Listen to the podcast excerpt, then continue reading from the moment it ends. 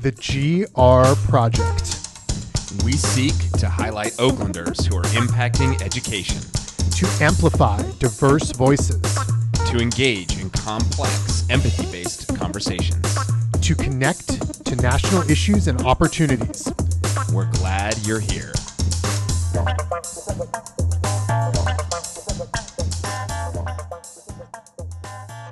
Hello, everyone. Welcome back to the GR Project. I'm Greg. Glad to have you all back. And hey there, Randy. How are you? I am very well, Greg. Great to see you, and welcome to episode six. Um, a very, very exciting episode. We had the honor of speaking with Dr. Cesar Cruz. Cesar is unquestionably an Oakland education innovator, uh, a Mexican immigrant who grew up in Southern California. Before attending UC Berkeley, Cesar engages with some of the most challenging and demanding issues in and on the educational landscape.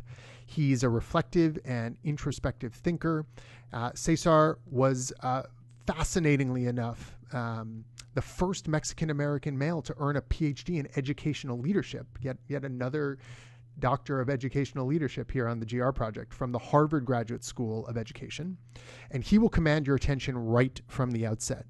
From his own immigration story to marching to Sacramento and going on a hunger strike, to working with gangs to help members find their inner and outer warrior scholar healer, Cesar sees himself as an abolitionist who is unafraid to challenge conventional wisdom and so called Bay Area progressives who repeatedly fail to truly stand behind their espoused beliefs. We really hope listeners hear how Cesar brings intense passion, commitment, and deep analysis to his work and his partnerships. We know we came away feeling in awe of his work, his deep beliefs around service leadership. We asked Cesar about his youth and his vision of a new school model that supports youth who are in gangs. Like other guests, Cesar brings to his daily work wisdom of scholars, mentors, elders. History is alive in this conversation, and past is present. The connections are rich and deep. Let's get right into it. We really hope that you enjoy the show. Hey, Greg. Hi, Randy. How you doing? I'm doing very well. How are you? I am doing well. I'm excited about today's guest. I am excited as well. It is an extreme honor to be able to welcome Dr. Cesar Cruz to the GR Project. Cesar, welcome and thank you so much for finding time to be with us. Randy, thank you so much. It's an honor to be here. Greg, thank you for being here. Uh, I've known Greg a long time, and I'm just excited to engage in the conversation. As as are we. I, I'm quite confident it is going to be yet another fantastic conversation. So why don't we why don't we jump right in? Yeah. So usually we kind of start off, uh, Dr. Cruz, uh, with just asking folks to tell us their Oakland origin story. How did you come to be here and do work here? Sure. Um, I migrated here when I was 17 years old. This was 1991, a year before the Rodney King trial verdict. And I found myself in the streets of Berkeley, not understanding what protests are. Uh, 17 years old, I didn't grow up in a household where we were uh, taking on issues of social justice, but really, um, I was hurt and in pain that these four officers were acquitted. And my first experience with the Bay Area really was getting arrested on the Bay Bridge in 1992 and beginning to have a coming of age. And so that's kind of my beginnings of coming to the Bay. Uh, specific to Oakland would be two years later in 1994 and getting to work at the Fremont High School campus with an organization called Upward Bound. So uh, here, protests a year later, 18, and you're arrested on the Bay Bridge.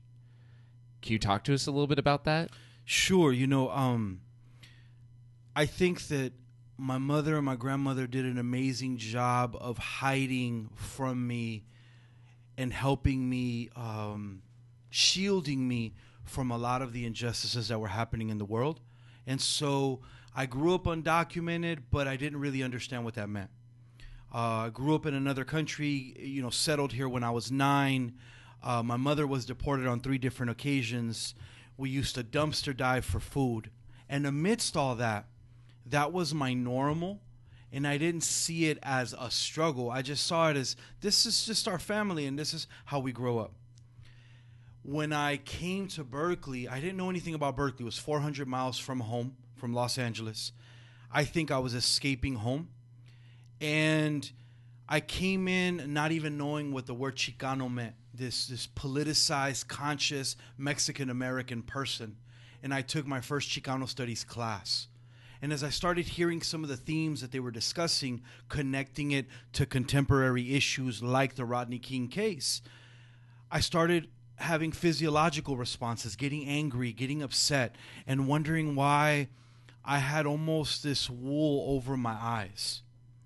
Um, what I when I found myself at Sproul Hall and later at University Avenue and later on the 580 freeway, I think I was responding to emotions. And then when I was in Santa Rita jail, I felt completely ignorant because the student organizers that had organized that, that happened to be in a cell with me, asked me, What organization are you with?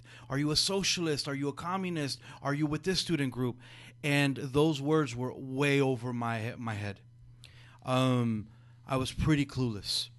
And that taught me a lot that there's so much that I didn't know that it, it, it, created the beginnings of a hunger to want to find out who is this Che Guevara they're talking about.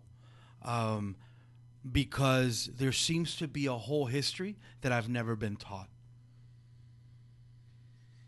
Um, there's a lot there, and um, we want to get into a lot of that. Um, you mentioned Berkeley at 17. I'm, I'm, you know, I'm trying to just make sure I understand the timeline and help listeners understand the timeline. Coming though migrating from into Los Angeles though at at 9 mm-hmm. Okay, so can you tell us um, more about who came with you?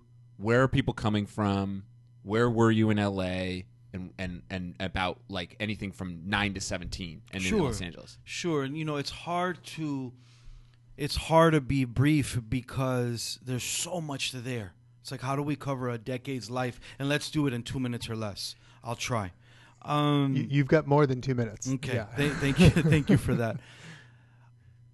I arrived here in the United States to Compton, California, and I arrived with my grandmother, and I reunited with my mother. And that was a beautiful thing. I felt disconnected from my mother. My mother had made the migration to the United States on her own because of how difficult that journey would be being undocumented. But I, as a child, didn't know that my father had already left. He left when I was two. And so I don't think I really missed him because I don't think I really knew him. It wasn't until these years that you're talking about where I'm, I'm hearing about fathers and, and seeing fathers on TV. And some of my friends have fathers and beginning to miss something. My mother had remarried and I had a stepfather, but my relationship with him was not strong.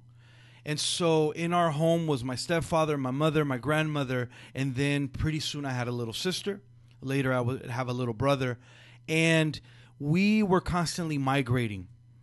I didn't know that we were dodging sort of high rent and immigration at the same time. I just knew we were constantly moving. And the way I experienced that is I was never out of school for longer than a year. And so for me, uh, keeping friends was difficult. Finding a sense of home and community was difficult. And I was raised by my mother to be fearful of cops and immigration. I was called names in Spanish like a mojado by her, which is a Spanish language for wetback. And I began to identify as someone who is less than and not equal to you. I don't have your rights, I don't have your voice, and I should know my place. Uh, and if anything were to ever happen to my mom, um, run home, uh, don't tell people what's going on. And uh, so I was living this life of someone with no papers, living in a lot of fear. Um, speaking of the the, and I'll ask this question, then Randy, feel free to jump in too. Um, but you mentioned school and not sharing, you know, having to hop from school to school, not more than a year. Uh, can you talk a little bit how the, your personal sorry your personal school experiences connect to who you are like today as an adult, as a father, and in your your work? Like how there must be connections, obviously, and can you start to help us understand those? I, th- you know, now I'm 43 and I can go back and sort of uh, begin to analyze and piece stuff together. But at that age, what I was experiencing is I went to public elementary school in a small ranch community in the state of Jalisco in the country of Mexico. By third grade, we were doing algebra. I didn't speak English very well, but um, we had intense academic rigor in our public schools in Mexico. And when I came to the U.S., I couldn't call it rigor, but I went to schools that were still teaching me basic addition and multiplication in third grade and in fourth grade and in fifth grade. And as I started to slowly learn the language, um, I began to check out of school because I felt like either they think we're dummies or we're slow. And so I experienced a dummied down, slow education. Later, I gave it language. And so there's this amazing scholar. Uh, her name is Doctora Angela Valenzuela. She wrote this phenomenal book called Subtractive Schooling. And what she believes is that the more time that, in particular, Mexican American students, but this could apply to many students, spend in most U.S. public schools, things get subtracted from them. Their sense of who they are culturally, their history, their roots, their language. And what I became by high school is a well speaking, English speaking person who no longer wanted to be Mexican. My name, I changed it. My high school ID card now said Caesar. Mm-hmm. Do not call me Cesar. I don't want to be Mexican. I'm not proud of who I am. And I'm in a school with about 4,900 other Mexicans a school of 5,000 students where there's no Mexican American studies, no ethnic studies, no cultural pride. And I was becoming something else. I was becoming homogenized. Dr. James Loewen wrote this powerful book called Lies My Teacher Told Me. Well, I didn't know I was getting miseducation. I hadn't read Carter G. Woodson's The Miseducation of the Negro.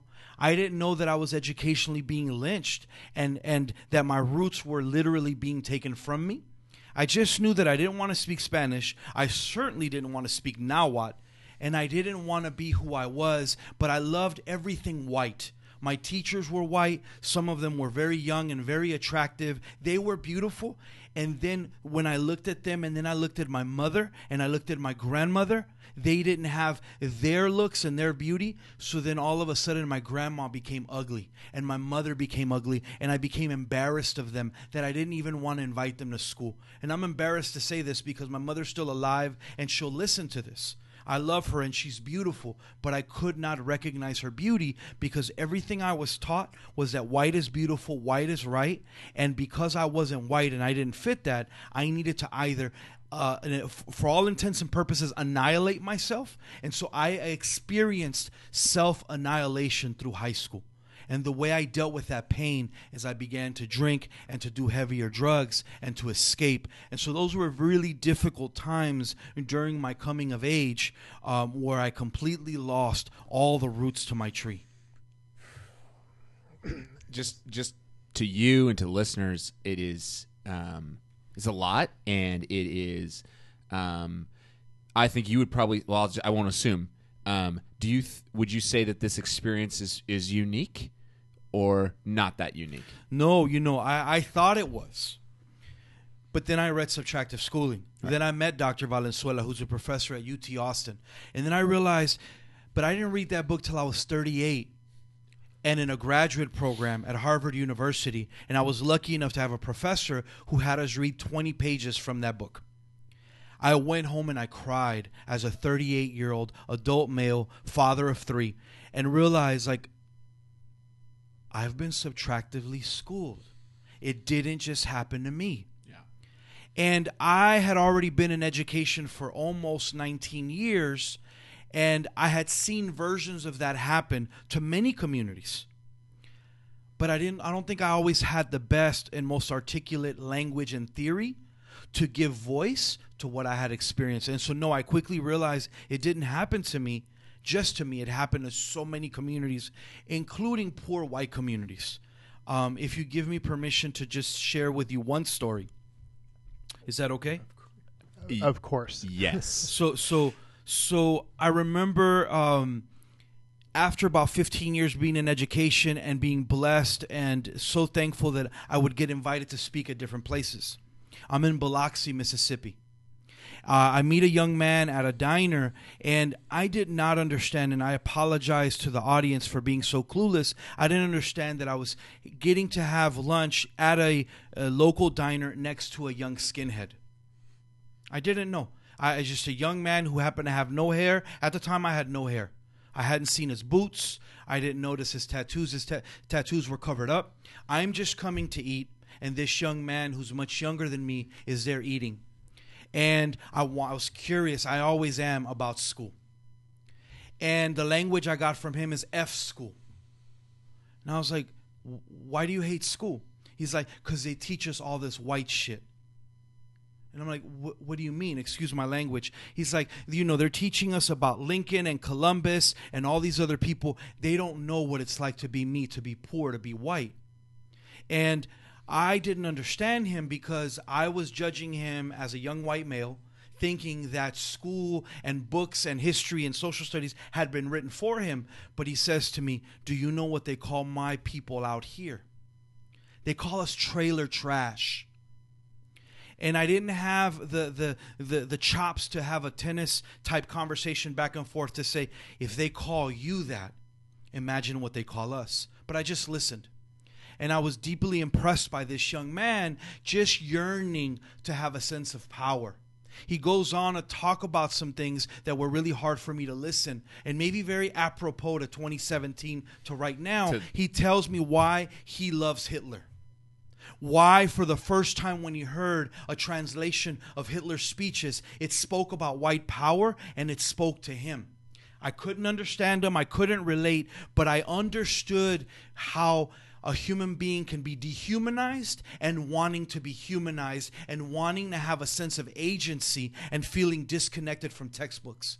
So for me, it was one of the first times in my life where I felt not an allegiance to what he was saying about Hitler but a yearning for being seen in textbooks, in social studies, in history. We call that mirroring. There was no mirroring for him as there's no mirroring for many of us. And that's a long winded way to say it happens to many communities, including poor white communities. And just for listeners, obviously, this is going to be coming out uh, after the to the tragedy that has been going on in or that happened in Charlottesville, and I know there's ongoing work uh, and and events real time to to this production and this podcast as well. But um, yeah, um, it's it's it is apropos these stories. I think directly. Could could I build on the language you just used? Um, because um, we have every right to call what what happened out there a tragedy. Um, I remember the first time I was introduced to who they call the godfather of African American history. His name is Dr. Carter G. Woodson. And I'm paraphrasing here, but he says that the worst sort of lynching is to teach a young black man, or let's say the African American community, that you're hopeless and that you have no future. And so it's easy for us to identify that community, what recent happened, as a tragedy, but we have a harder time equating what's happening in most of our schools every day as a form of lynching. And what we don't do in Oakland and other parts of the country is we never hang banners outside of our schools that say kids were lynched today by what they were taught and not taught. And so, what's a tragedy is something that I want to complexify because that was tragic and three people died. But what happens when people mentally die? They don't believe they're anything, they're not going to amount to anything. When do we have national emergencies and presidential speeches addressing those tragedies? Yeah, let's keep going in that direction. So, just a, a quick check on my understanding. The your conscious your consciousness of that self annihilation, that that lynching in in your life came at age 38 did is, is did i did, no I, no wait, no no. I, I, no it's it's a process. So for example um, my grandmother at a at, at a young age would teach me about one of my uncles who was a Mexican revolutionary who was able to live until a month before I was born and was assassinated. And she would teach me these stories, but sometimes they went one ear and out the other. Yeah, yeah. My consciousness um, was always evolving. I, I, I think I didn't begin to wake up till I was about 17, 18. Not 38, but I think at 38, when I read subtractive schooling, what happened is I began to give a theoretical lens to what I had experienced as a kid going through Los Angeles Unified School District. Got it. Okay. So, and thanks for that clarification. Just that's exactly what I wanted to ask. So, against the backdrop that you've just painted, um, the time that gets spent in classrooms on a number of subjects could be could be framed as laughable.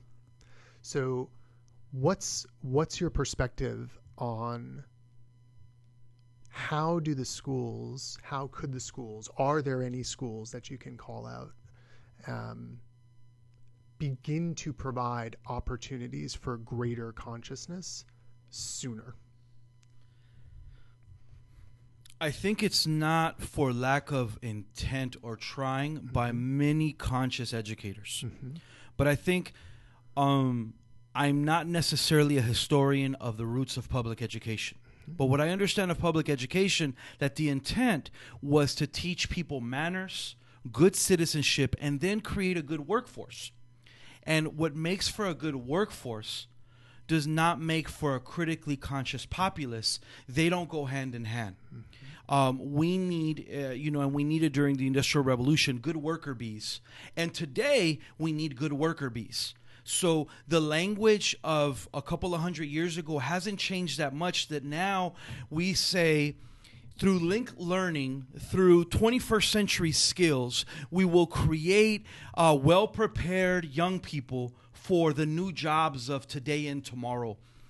But it's the same system of education that's training worker bees. I don't think the plan was ever to create critically conscious folks because then they might actually read the Constitution of the United States seriously and they might want to organize and create an upheaval and create revolution and change. And so that's not beneficial to power. That's not beneficial to maintaining certain folks in power and certain systems in power. And so I think that you might have some schools throughout the country that are going against that narrative.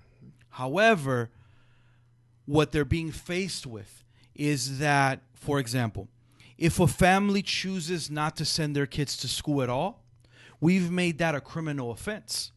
And so we've placed such a high stake on kids have to be in school 180 days for uh, for 12 years. So I think where you were going earlier with what you were saying that we're not spending a lot of time in certain subjects may be true but we're expending we're we're spending an excessive amount of time in the system of schooling. 180 days 6 to 8 hours a day for 12 years. And we can't figure out how to create critical consciousness. We don't want to. And there's schools so for example here in Oakland there's a new school in its infancy going into its third year called Roses in Concrete by a good friend of mine, Jeff Duncan Andrade, and many other amazing educators that are trying to do that. But the, what they're being assessed on by the state is not social justice, critical consciousness. It's about mathematics through a certain perspective and English through a certain perspective. And so what do you teach to and how do you teach? And i think the great educators can do both. And uh, jeff and the amazing folks at roses are trying to do that as teach to what's happening in the test at the same time of creating and helping young people develop their critical consciousness and their sense of social justice. Um, but it's not an easy thing to do. And jeff and i along with many other amazing educators we shared a school here in oakland back in 2006 it was called East Oakland Community High School. And it was part of the small schools movement fought for by many people, including OCO. We were the beneficiaries of that fighting. And we were only allowed to exist for three years. We had a high school, a school here in Oakland, very much driven by social justice. And right away, the state shut us down. But what they used as an excuse was, well, the small schools movement is really expensive. You know, we need to keep the lights on at very separate uh, places. Everyone needs their own principal. Why not uh, consolidate and go back to a big school again? But they weren't looking at the data of how uh, scores were improving, kids were feeling empowered, communities were feeling empowered, because that was never the purpose. And I don't think, excuse me. Yeah. I don't think the purpose of education is to empower. I think it's about creating good worker bees even today.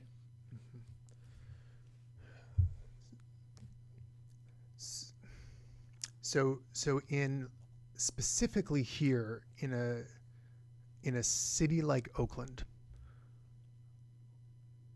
where and I, I'm going to apologize in advance for the the seeming naivete perhaps of this, but I, I, I really want I, I, want to make sure that you are able to, to, to take a clear crack at this where while there is certainly not integration at the levels that we might like, the the demographics of the city's population are si- significantly more diverse than most cities in the country. I think I think we're the second most uh, diverse in terms of in terms of race and ethnicity um, at a minimum city right now. How how does this conversation get elevated? How what opportunities, if any, are there in Oakland to try to lead? On how to advance the conversation that that you're talking about. You're you're asking a really powerful and complex question, and I think I want to unpack some things if we can before we even answer it. I think you mentioned that Oakland, big Oakland, 400,000, 500,000 Oakland yep. is uh, when we count people and we box them into ethnicities or racial markers is diverse. Mm when you visit McClymonds High School, Fremont High School, and Castlemont High School, where is that diversity? Correct. And so, one of the things that's really powerful about data, it can tell us whatever we want it to tell us. So, the data of the demographics of Big Oakland can tell us we're diverse, but the way people experience Little Oakland, the barrios, the hoods, the yes. neighborhoods of Oakland yeah. is completely racially, oftentimes segregated, Absolutely. and sometimes by economics, by class, yeah. and other markers. Yes. And so I think that I think first we have to unpack that. Mm-hmm. That some people believe that their Oakland experience is downtown Oakland, Lake Merritt, um, some even call parts of Piedmont the Oakland Hills, and they may hardly ever see a person of color yeah. or someone who is struggling economically. And so, and their Oakland may look very different, and their outlook on the world may be very amazing.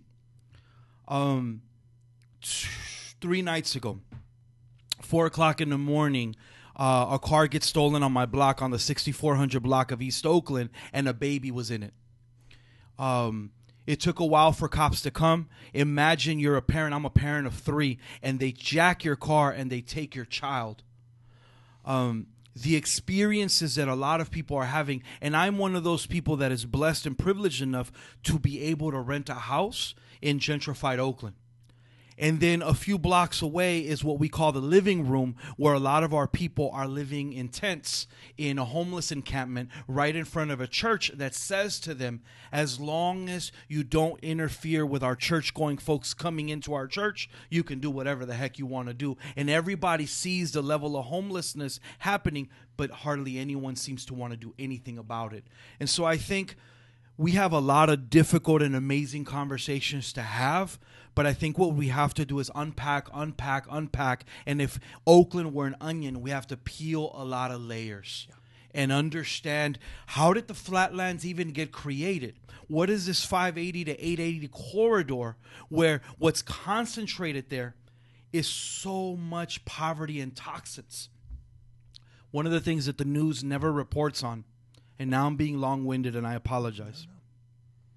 But when we see the, uh, the this evening's news and we hear violence in Oakland, We don't hear environmental toxins on San Leandro Street. We don't hear Fremont High School, Castlemont High School miseducating young people, not teaching them their roots and their history, and it happening from kindergarten to 12th grade.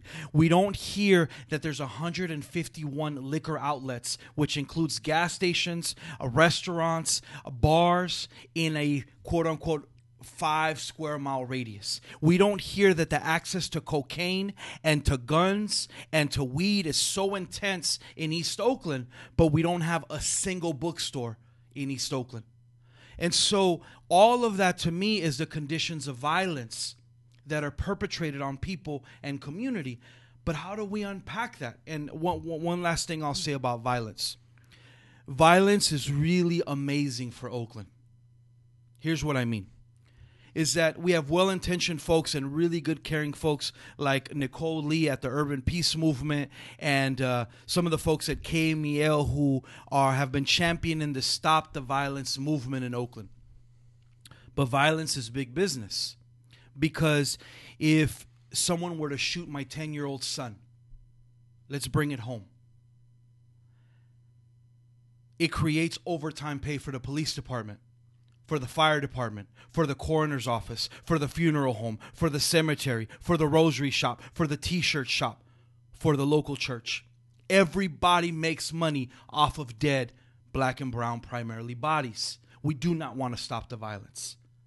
And when we quote unquote find the perpetrator or find whomever and we lock them up, we make more money for the prison industry. So how do we have a conversation about integration and education without peeling all of the onions? And I think here's the solution. I think that Albert Einstein would always tell us that if we have only one hour to talk about integration and critical thinking and social justice, we need to spend 55 minutes on the diagnosis. So I'm happy to, whether it's in this conversation and others, if we have an hour, spend a deep dive on the diagnosis before we jump to any kind of solutions because what our lens is informs us about what we do.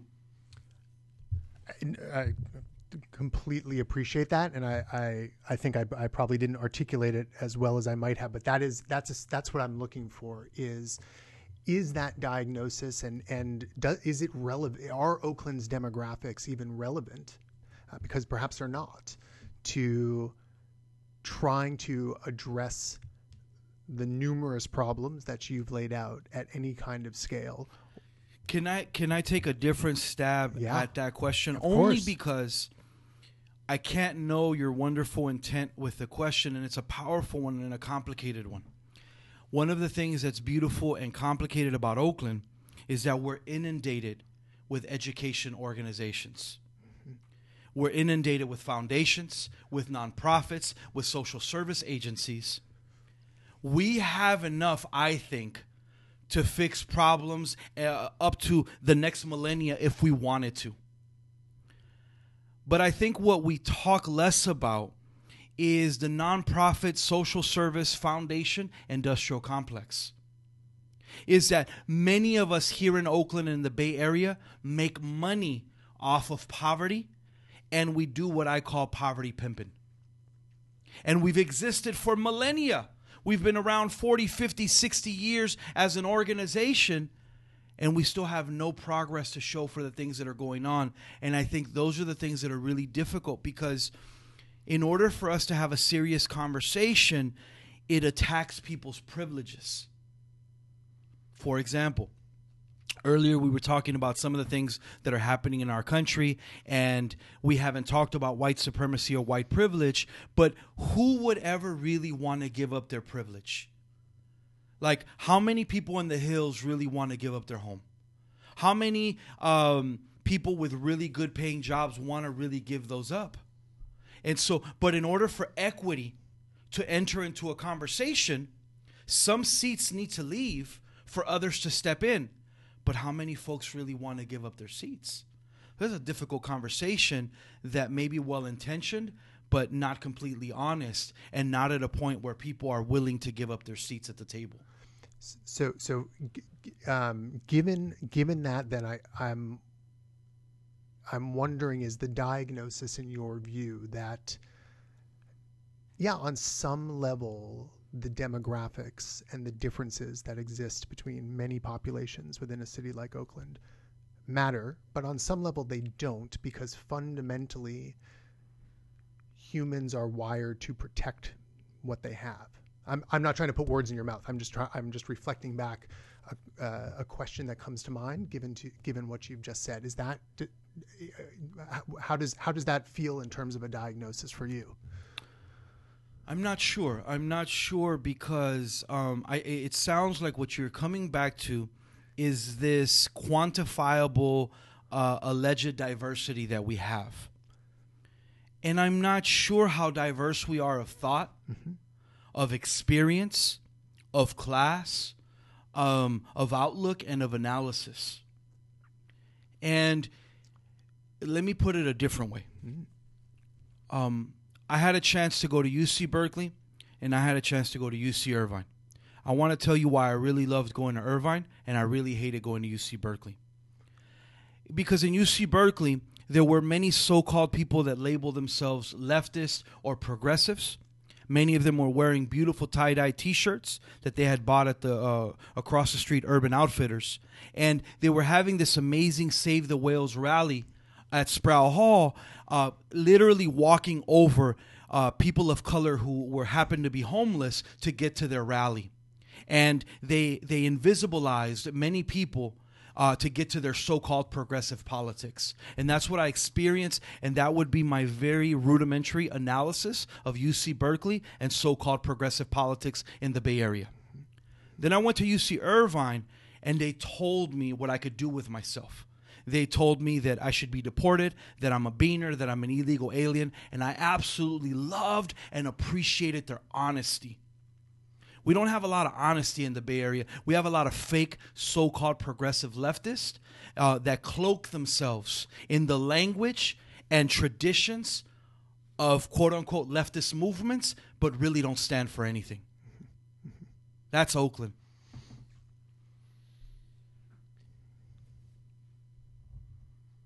Thank you for continuing to bring everything. And of course, how else what else could you do but bring everything in your responses so but but it it means it means a lot as as for me personally as I get to listen and and continue to learn um I'm wondering so I think I think you have analyzed and diagnosed and have started to get clear pretty you just said you know even in just your last response more than you know you've done your fair share of the hour that you might have with Albert Einstein like thinking about this. But where where are you feeling you still can you can you get clear with with us where we're still where you think you're like I need to read these next books or these are the issues I still want to kind of get clear on before I jump to the solutions I want to still name the problems because you've been studying you mentioned Harvard your own life experience and your teaching work and so I, I think um, I also I want to complexify what I just said because I think if if we don't then it's easy to pull out quotes. And so I think my experience with young people in Deep East Oakland has taught me that there is a, a, grittiness, a griminess, a hunger, a passion, a sense of Black Panther Party uh, history that many elders and young people embody in Oakland that feels very real and is what gives me a tremendous amount of hope. Okay. But that isn't what I see reflected in most educational organizations or nonprofits or social service organizations. And so there's these multiple Oaklands that are at play. So and now back to your question. I think that I have not done a deep enough root cause analysis to understand all the systems at play. Because here's the thing is I keep hearing all of these scholars from Michelle Alexander to anyone else that tells us and they, they cite these statistics and they say we spend about $10,000 per pupil in Oakland to go to school. And as a state, we spend about $62,000 per pupil to lock them up. So I guess that that would allow someone who is about economics and mathematics to make some common sense decisions and say, well, we might have our economic priorities mixed up, and so let's just change that. Let's defund prisons and fund schools. Why hasn't that happened? Because we've built 23 new prisons since 1980 in California, and we've built only one new college. That's UC Merced. We don't want educated people in California. And the proof is in the pudding. We have funded 23 institutions, and those are prisons, and one new university. We don't want an educated populace. And so I want to understand even deeper why and how do we dismantle that? And how do we stop that kind of organized power? You and I can buy stock off of prisoners on Wall Street. Who cares about these social justice activists and these schools and these organizations? At the end of the day, what's talking is money and power and we can buy stock off, off of incarcerated human beings. There's this new documentary, but a lot of people have been saying this for a long time that the 13th Amendment abolished slavery except as a punishment for a crime.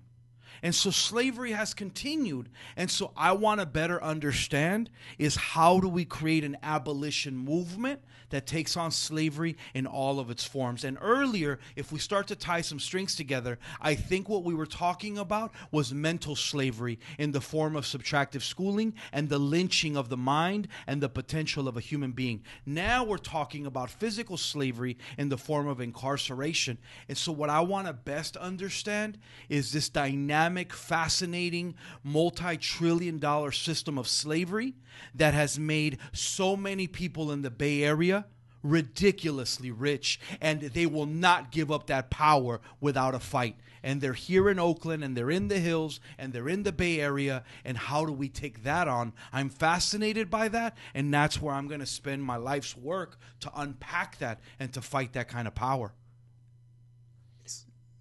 So, coming back a little bit to the, the diagnosis point, which I so very much appreciate. For what is the what's the frame?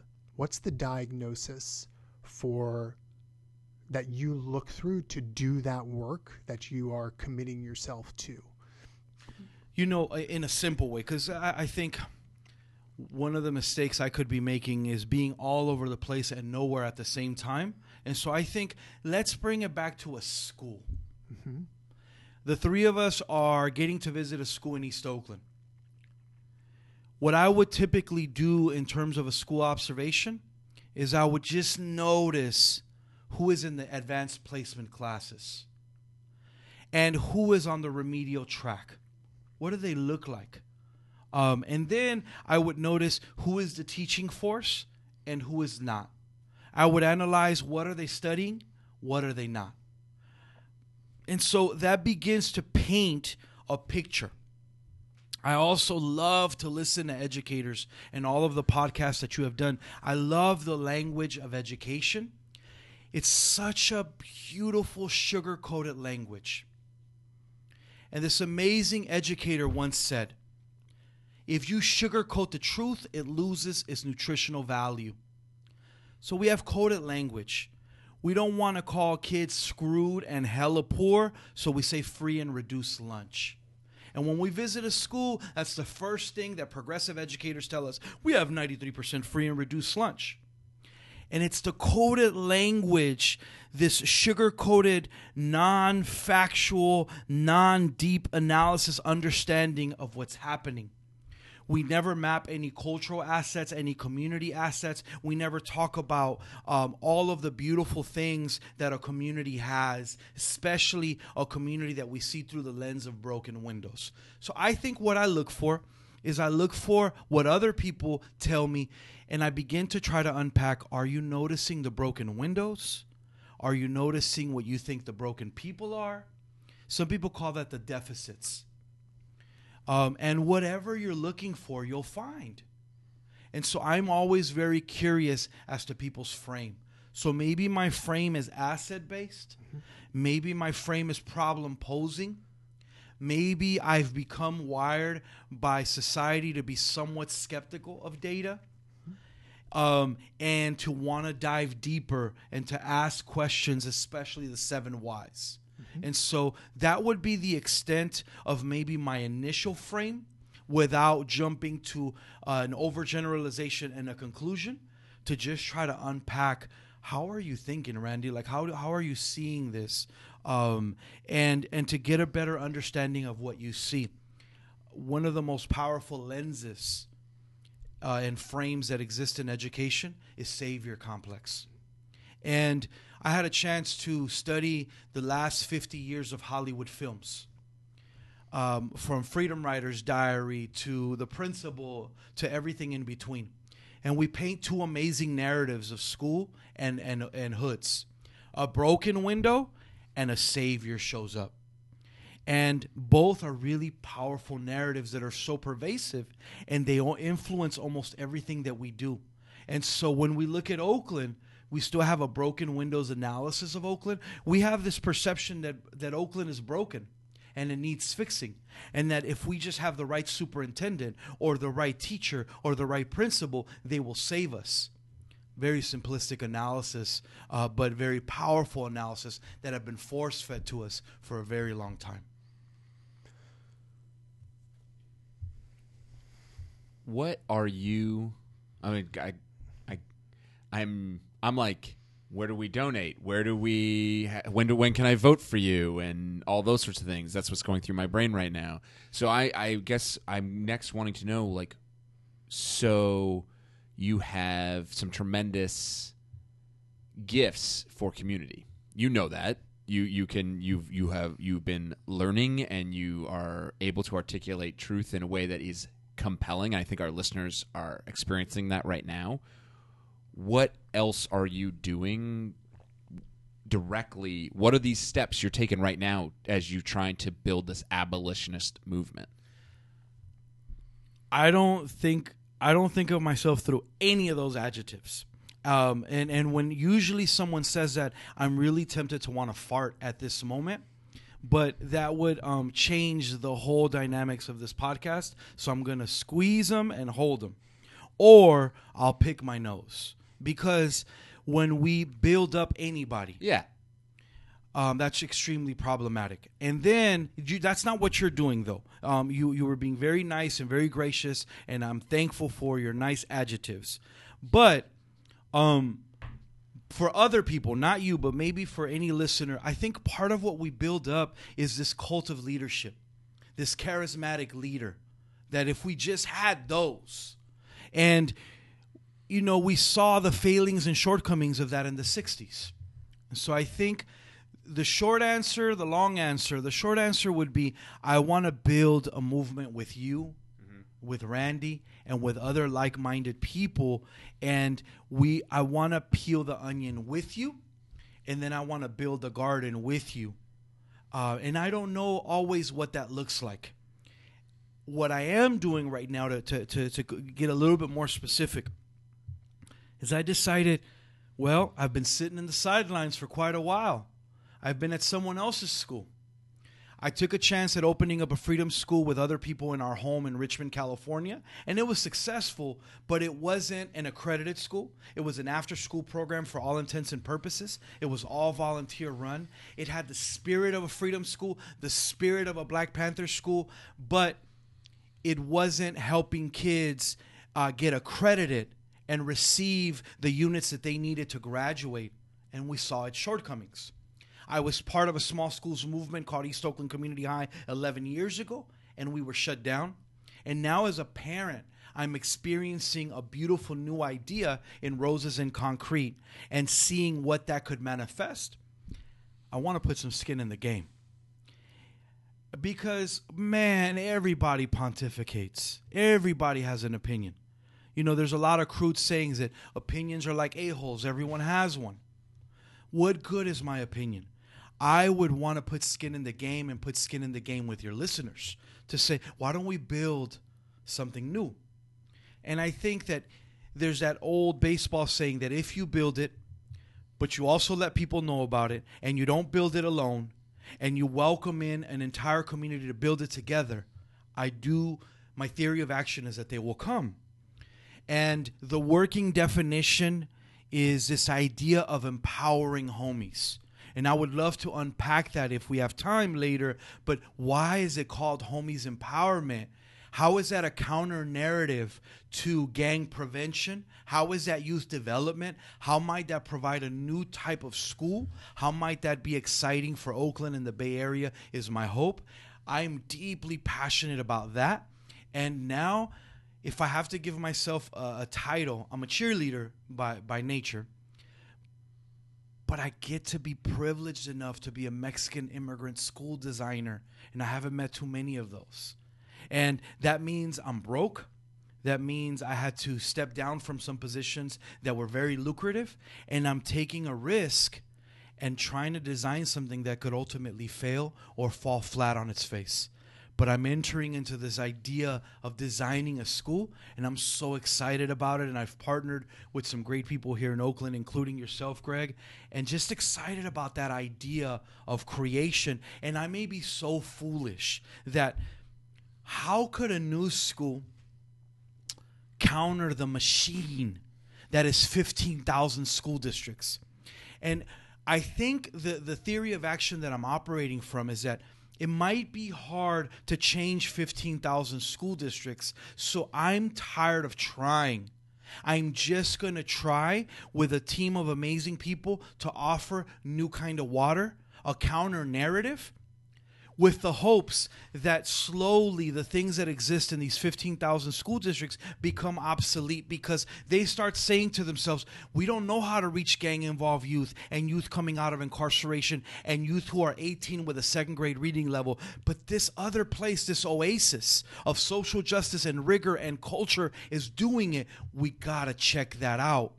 And that as long as we can sustain it before the system comes to shut it down, we will have created another model. And if they shut it down physically, that the students, the families, and the communities that build that take that with them to wherever in the world they go.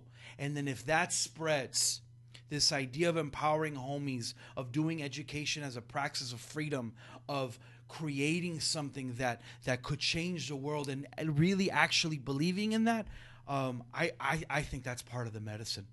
I think that would give us reason to wake up in the morning to deal with the mundaneness and difficultness of some of the shortcomings of our society.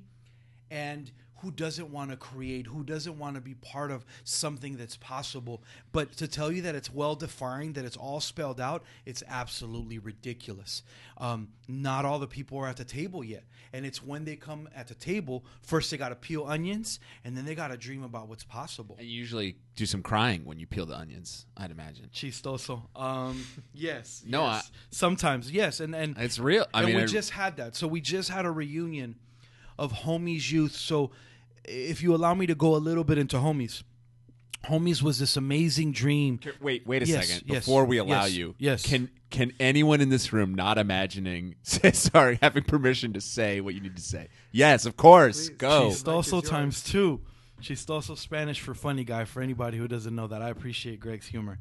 Um, I, I I don't want to go too much there because I don't know where you want to take the conversation, but I think ultimately what what I was trying to say is that I was blessed to meet amazing young people who didn't fit in boxes, but who were being boxed in.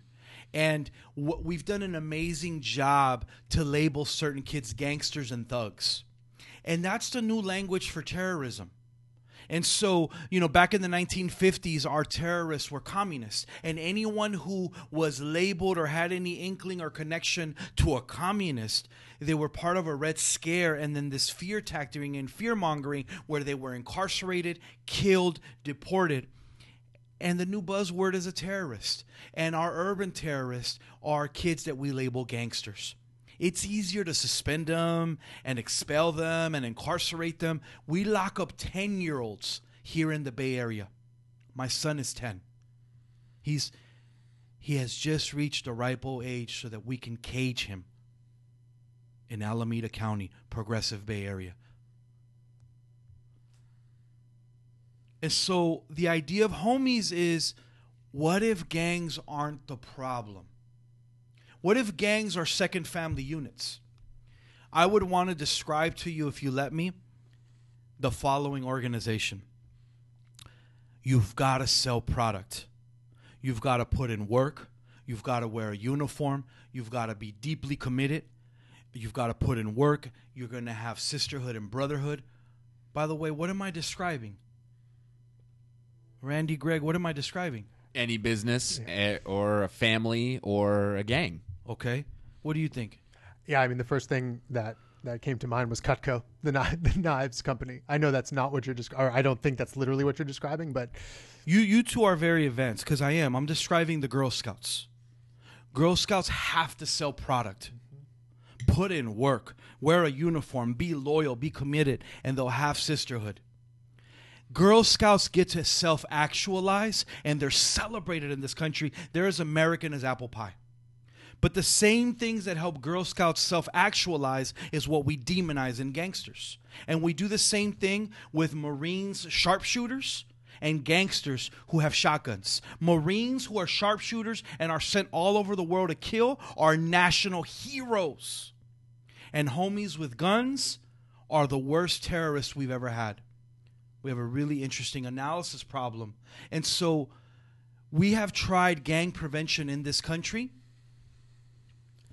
since maybe 1910, 1920 in an organized way. I want you to tell me of a city or a community that has gotten that right. I think no one because they're barking up the wrong tree. I think it's not about gang prevention, but understanding the role that gangs play. There was this psychologist, Abraham Maslow, who in 1943 said in order for kids or anyone to self actualize, they need their basic needs met. They need food, clothes, shelter. Then they need a sense of belonging. Well, most gangs provide Maslow's hierarchy of needs for most hoods and barrios in the country. They do an amazing job of doing what our social service, nonprofit, and schools are not doing.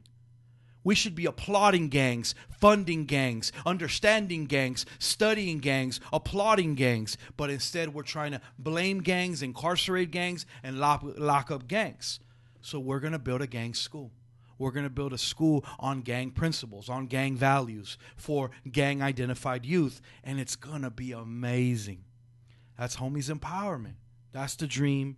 Um, six years ago, that idea was ridiculous. And then I'm, I'm a cow, and I got branded with a big H uh, called Harvard University and a little H that I, I am more proud of called Homeboy Industries. And now all of a sudden, now that people have to call me Dr. Cruz, by the way, that's not my name. My name is Cesar. Uh, all of a sudden, my idea is fundable. Let's try that because I got branded like a cow with a doctorate. I was saying these things six years ago, but six years ago, this was scary and threatening and ridiculous to think about a gang school built on gang models. But you put a doctorate from an institution that is 379 years old, somehow it's safe and let's try it. So interesting, interesting what we listen to and who we listen to and when. And so I'm honored to be in this podcast. I don't know if I would have been here if I didn't have my doctorate. I want to say no because of my connection with Greg. Uh, I hope that you will uh, bring in leaders who have amazing leadership that does not translate on the resume, and that uh, most people would not identify as leaders and I've got a hundred names to give you at a later date and time. Um, they are the young homies that I've met that, that have changed my life, that have taught me right from wrong, that have taught me about values, about brotherhood, about sisterhood, about having your back. That is another part of Oakland that is such a jewel, such a blessing, but we demonize it and we just call them gangsters.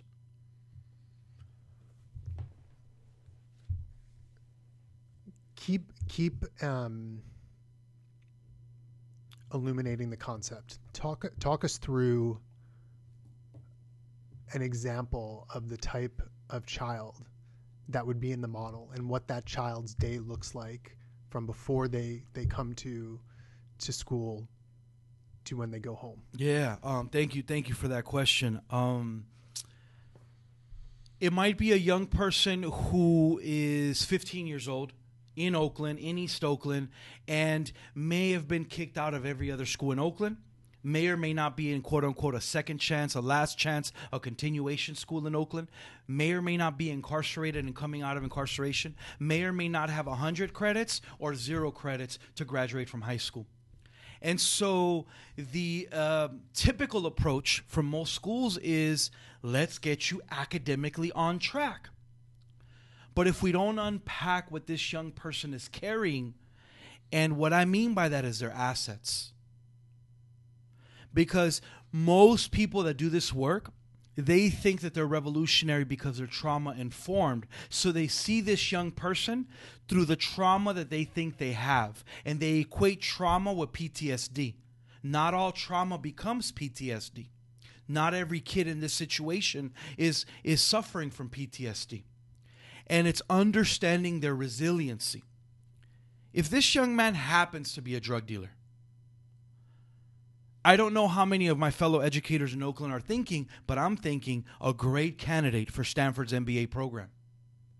Because a drug dealer has organization, strategy, entrepreneurship, makes a dollar out of 15 cents, is able to hire an entire community. The resources that they bring is amazing. But that's a horrible economic business example. But it's just one example that I wanted to give you. But I think when I think about young people, I think about unpacking when they used to dream. So it might look like, what do you dream about? And having that conversation. And oftentimes, what I've heard over 19 years was, I don't really dream about anything. I'm living in a lot of nightmares. Let's unpack that a little bit. What are those nightmares like? When you were little, what did you want to be when you grew up? When are you most alive? When are you most passionate? What would make you want to wake up in the morning? And oftentimes, what we hear, man, I don't need all that. Talk to me about getting money. So, this place has to have paid internships. We have to be able to help kids meet their basic needs because some of them have families. Some of them are putting food, uh, in, you know, and taking care of an entire community and taking care of siblings and others. And so, it's it's a place that's meeting basic needs, that's helping young people unpack their schooling experience and then dreaming about what education could be like, what they would want to do. If we start to notice that they want to mess mess around with things, we begin to talk about, "Hey, have you ever thought about coding? What would homies coding look like? Do you know what coding is? Have you ever thought about being a street journalist? What might that mean?" And those are what other schools call pipelines or pathways. And so we do that in an organic way. We might create an advisory system. Let's say, uh, heaven forbid, but let's say that Randy, Greg, and myself were all lifers in prison. And we're all at San Quentin or Rikers Island. Hopefully, Rikers Island gets closed real soon. But let's say that we're lifers in prison. One of the things that we're trying to do at this school is that the three of us could get to be advisors at this school. We could show up via technology at least once a week.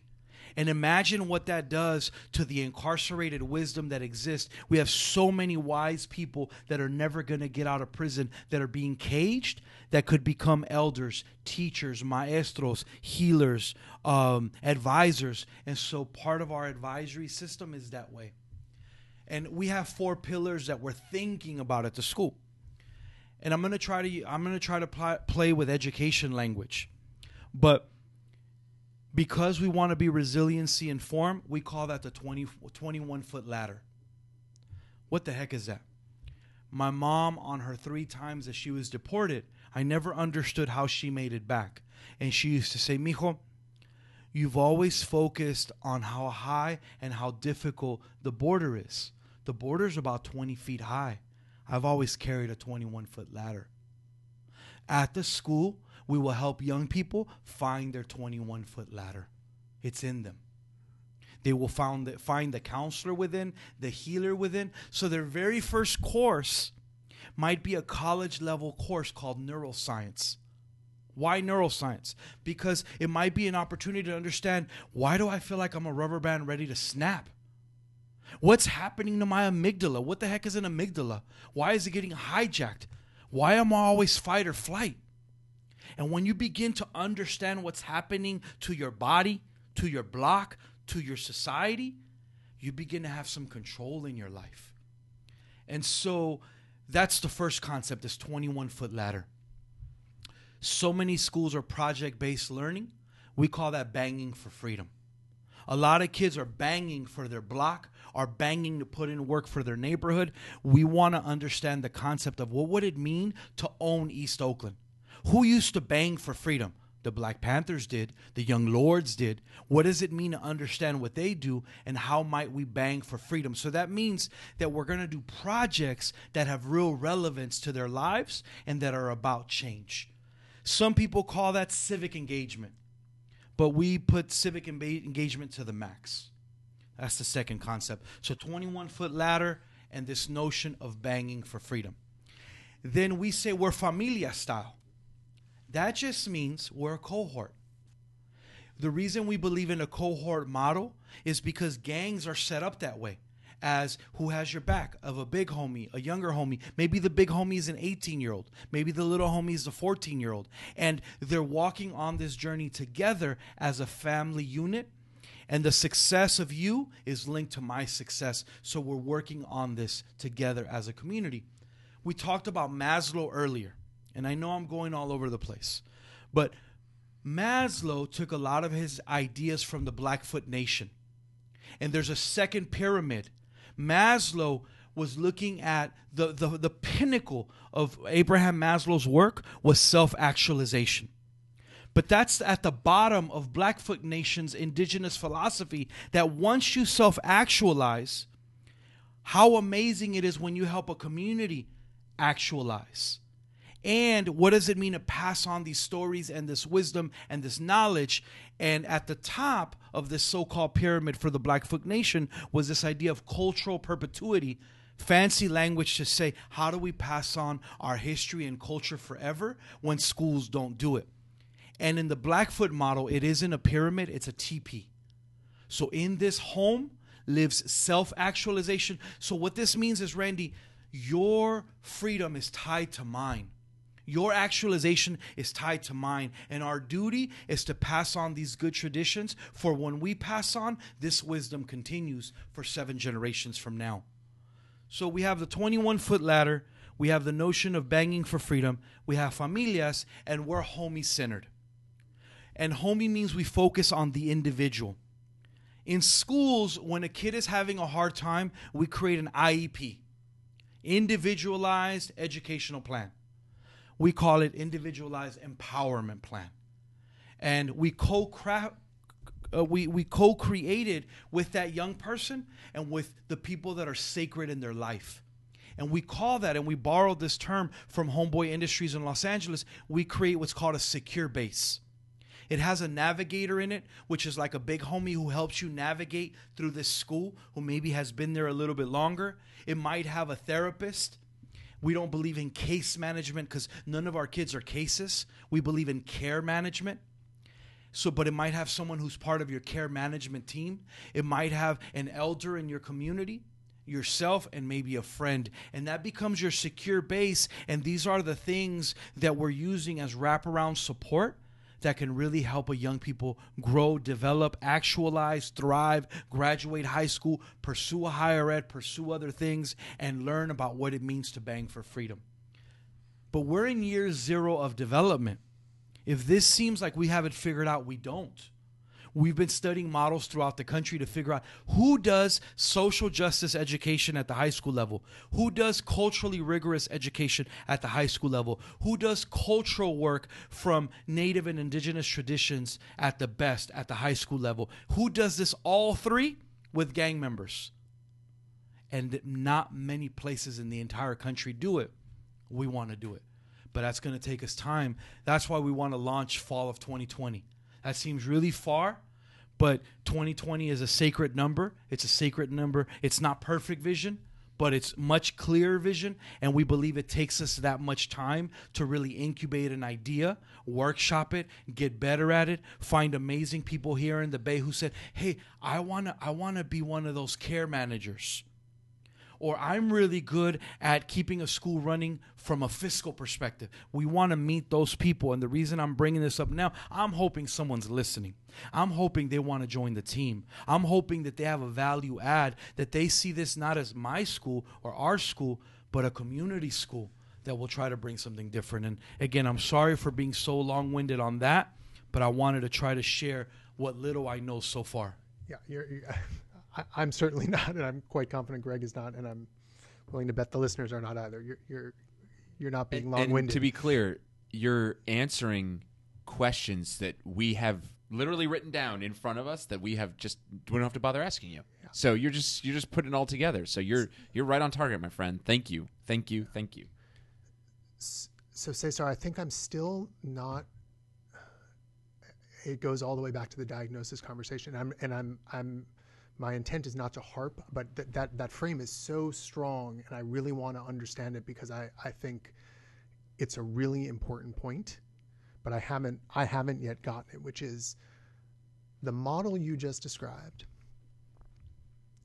At least parts of it, as I was listening to you, strike me as there is no one who would not benefit from developing the skills to self actualize. Right? Teachers, school leaders, privileged children, right? When when one of us is not, I think by definition, none of us are, right? So I'm I'm curious because I don't I I don't think I could walk out of this room right now and be able to articulate what is the unifying part if there is maybe there isn't but what is the unifying part of that vision that could bring anyone who is interested into that conversation or could be used to extend the model as appropriate to whole other populations. Again un- under the assumption that this notion of there's probably no one who would not benefit from learning how to self-actualize um, to, to experience to experience the vision I think I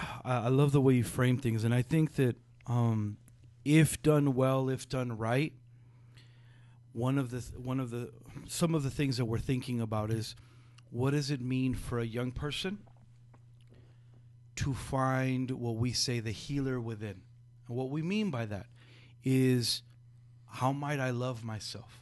How might I be okay with myself? How might I find the resources to deal with the tribulations of life? Healer within. How might I be how might I find the scholar within? To see myself as intelligent and that that's a muscle that can grow. And to see myself getting multiple doctorates and not seeing just the obstacles, but seeing that I too am smart or can get smart. And the third one is this idea of the warrior within that I can be a change agent, a social justice warrior, and that I can find my life's calling, whatever that may be. I want to believe that that could be applicable in many places throughout the world. That that kids from whatever circumstance would be better served by finding the healer, the scholar, and the warrior within. I'm banking, and I don't mean Freire's banking concept of education banking. I'm hoping and praying that th- those three pillars could serve as a model of how we might create a new generation that is self and community actualized as they do the work. We don't self actualize them, they do the work. I think that what I would want people to consider is who are the least of these in Oakland? Who are the most marginalized? And I'm not sure if the two of you have spent time in prison, but when kids spend time in prison, something happens to the ability to dream, to the ability to believe in themselves. There is this um, cognitive training that begins to happen when you're caged, where you know you're less than human. So I would want to compel and ask people in the Bay Area and throughout, whoever's listening, to think about who is the most marginalized and how might I stand with them until the marginalizing stops. And that's not my mission, and that's not even my phrase. That's the phrase of one of my mentors, Father Greg Boyle. The reason he created Homeboy Industries with many other people over 30 years ago is he wants to stand with the most marginalized.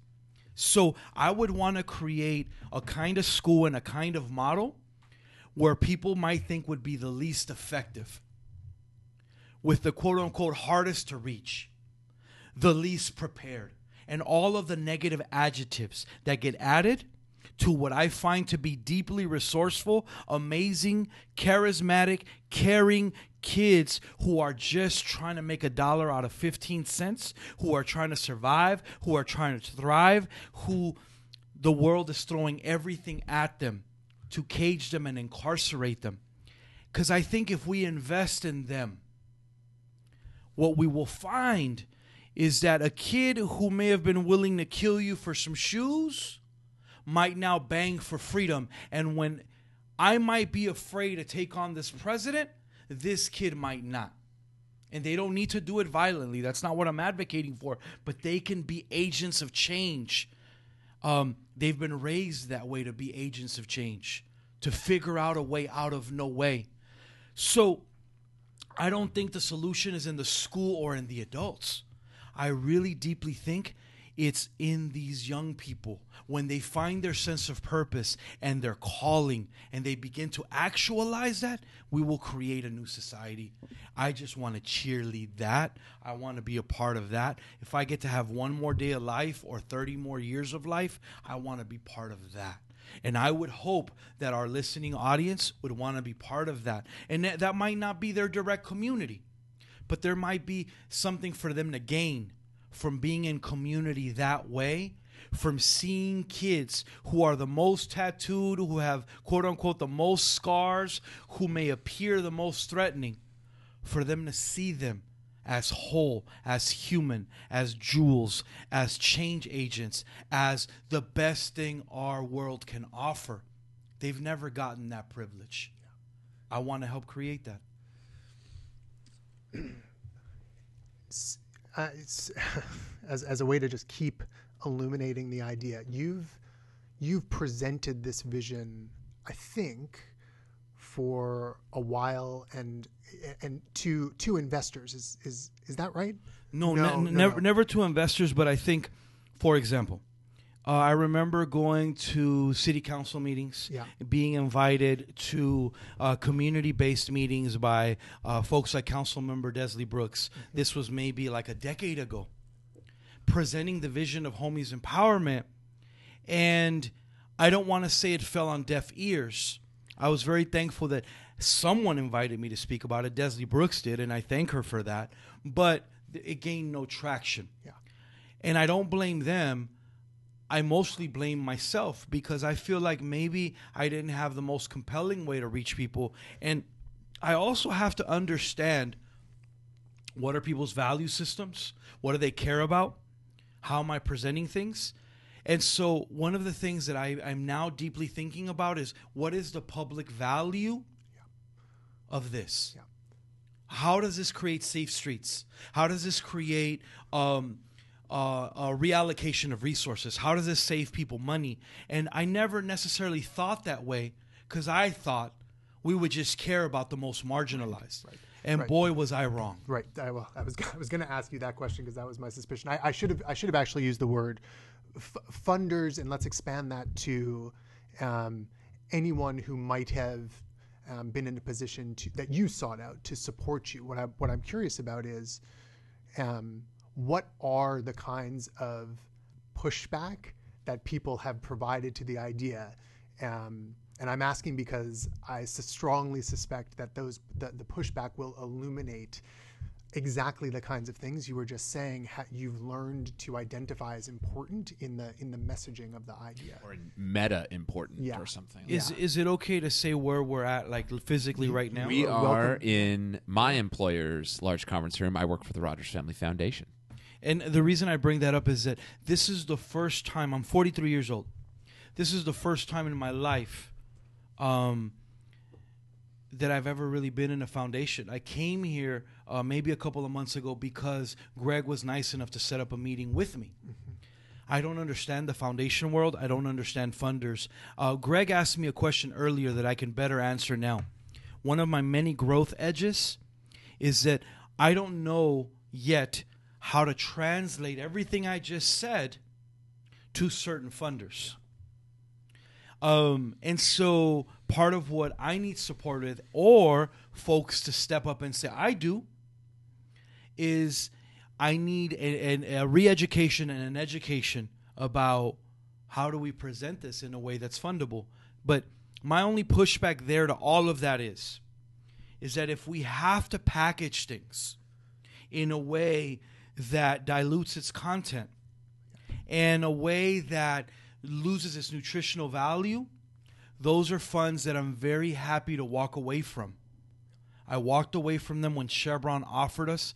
They offered us uh, quite a bit of money when we were making a little bit of headway in Richmond, California, and we had a freedom school. They wanted to get us a building and they wanted to get us some resources for our freedom school. And there was quite a, a, a healthy discussion in the community. And by healthy, I mean some irate parents saying, You are a stupid ass for not taking their money when they always take ours and you could build the school of your dreams. I'm naive to think that there are some funds that have less blood on them than others. And that may be my Achilles heel, but um, I am a big believer that who funds you owns you. And the people that have been most generous to me in my entire lifetime, uh, economically generous, have always been the poorest of people. Always, always, always, always. The last thing I'll say to complexify all of this is my grandfather, may he rest in peace, one of his famous anecdotes is, and I'm translating it here. Some people are so poor that the only thing they have is money. What do I mean by that? What did he mean by that? Is that um, I don't think the way for this to be sustainable is just with paper money. We need many architects. We need many hands. We need many expertises. And when all of that comes together, the funding will come. Everything else will come. And we don't have to sell our soul. And we don't have to change. And we don't have to do a pony show and do a song and dance. However, that may be my naivete, my never presented to funders. And so um, I have a lot to learn, and I'm very open to learning but I don't want it to get to the point where we compromise our core values just to sustain the work because all of a sudden we have what's called mission drift. Just in trying to open the doors, we've already drifted from our mission. What's the point of opening the doors, I would say?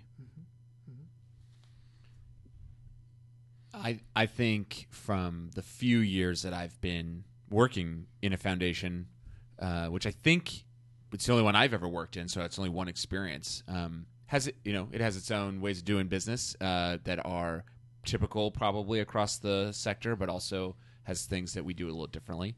Um, I think you have a lot of, I think a lot of your intuitions from what I'm hearing are probably pretty accurate, and that um, around the idea of a compelling, authentic school vision will attract the resources you need. But I wanted to ask you one of the resources you do intend to pursue, I believe, and expect is the taxpayers of the state of California and becoming a publicly funded school. And to the extent that they will own part of your school, they will compel a grad requirements and a testing regime and and you I know we talked on this. What how does how in the thinking you've just done so far obviously fall 2020 you're building a crew you you know everything but where even in that initial basic set of requirements we give you the money but you got to do x y and z where are you already feeling that you need to go to sacramento and be like governor uh, state board you should change this this and this and that like where or and where do you think no no, no we can handle those requirements. We'll push right past. Whew. um i think you're asking a question that in the next three years i'll better answer but i'm gonna take the stab now. If we are blessed enough to receive a 17 year old who has had a disruptive schooling experience for most of their life who has been incarcerated since the age of 10 who is at, uh, for all intents and purposes, a second or third grade reading level. And the expectation is that we are exactly like a traditional high school, and that that student will be out by age 18. Unrealistic. So we will have to study the models that go outside that box. But some of those models, like there's a phenomenal school here in Oakland that is trying really hard to figure this out. They're called Alternatives in Action. They're in my neighborhood, in the 60s neighborhood of East Oakland. And they're accepting young people age 17, 18, and 19, but at, up to a certain point, the state has a cutoff. Then it becomes adult school, it becomes something else. So I think what we're trying to figure out with the state is could we create a hybrid model of adult school, of high school, without dumbing down rigor, academics, social justice, and cultural empowerment? And we want to track everything that's meaningful, like attendance, like how are they doing academically. And we want to give them multiple assessments.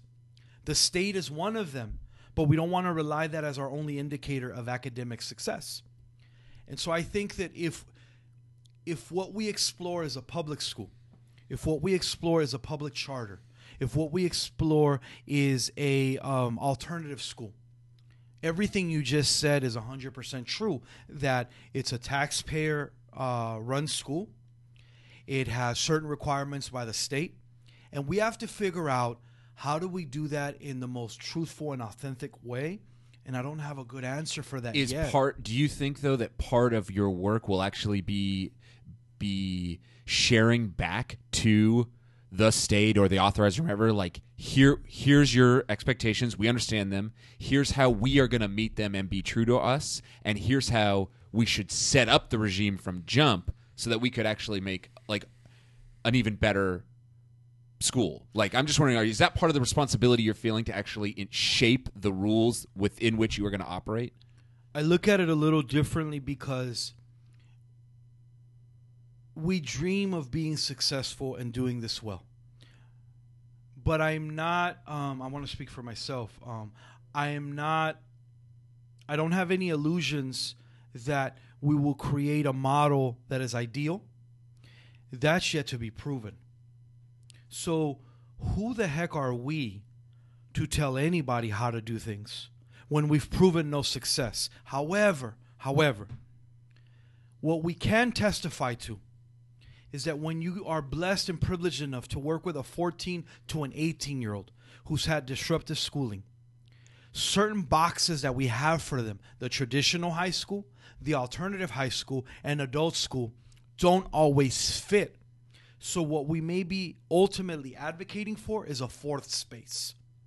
And we first have to create it, I believe, show some evidence that there's success to be taken seriously in Sacramento and elsewhere. And so I think that it's too early to say that. I think we want to open ourselves up. Some people call it a lab school. The, the, I struggle with that because we test a lot of things on rats and based on when we test rats, uh, then we make determinations for humans. Well, the rats in our public schools tend to be poor people and kids of color. So I struggle with the language of a lab school. But what I'm fascinated and I do agree with is we want to be a developmentally growing uh, organization that is open, where we're constantly innovative, self reflective, and trying to figure this out over time and with different young people as they shape what's happening. And I think my goal is that by the end of year one, we can share here's what we've learned.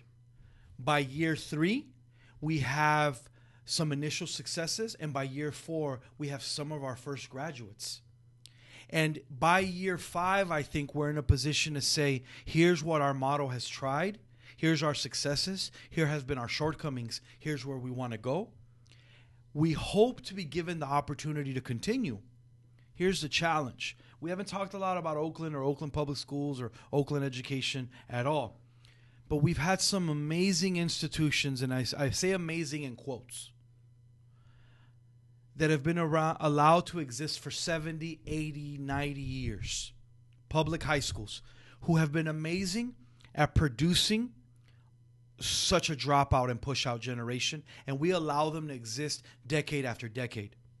What we're going to have to fight for politically economically and with community support is to have the ability to exist after year five. Because we need some time to really prove what this looks like. And then we want to follow our young people. What is most schools do never track what happens after they graduate high school. We want to create the system so that we can do that. And that we have cohort models. Like there's this organization called the posse foundation.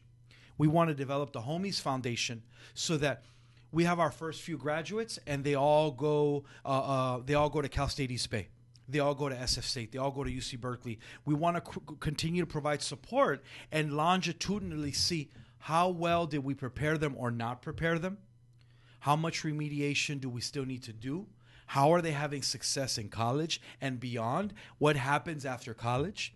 When we said we were developing the warrior within, how did that help them through college and in their life's path or not? And that's heavy stuff to track. We want to do that. We want to invest in that. We think that that matters. And we think the reason we fund Healthy Start, uh, no, excuse me, Head Start so much is because with Head Start, we've done amazing longitudinal studies, and we can say kids that were in Head Start, 30 years later that we track them, we want to do that. We've learned from those models. We want to have Head Start kind of analysis over 30 years. But most people don't ever get that privilege or they don't know how to set up the systems. That's why we want to give ourselves the next three years so that we're tracking everything and we're tracking it over time. Um, and and we want to be held responsible post them leaving us. Most places will never tell you that. Well, and the regime may want to hold you responsible sooner than that. Of course. Of course. You want to jump in there, Rainey? Yeah, I just I, I something that you said at the very beginning of that last answer really really struck me. Um, and for some reason, I'm a little uncomfortable sharing this, but I, I'm obviously going to push on through here. So you you you said we haven't had any successes yet, so who are we to say? And I don't remember exactly what you said after that, but I, I think you were you were recognizing the fact that this is an idea that hasn't been proven. Again, I'm not looking to put words in your mouth. Does that does that work? Yeah. I think That- that, that I think. I think that's part of what the state and the larger society will argue. So, if I can just add something, and, Yeah, and I want to hear your question, is that we're going to have to lean on our best practices research on youth development, on self actualization, on working with gang involved youth. And there is over 50 years worth of data of what works.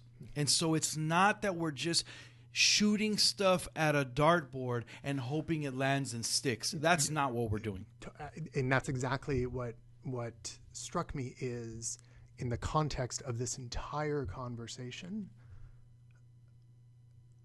i think your life and the people that you have surrounded yourself with who are passionate about this work are a form of longitudinal study. There is real success i think to be identified. It's clearly not in the main the type of success that is recognized via ed code.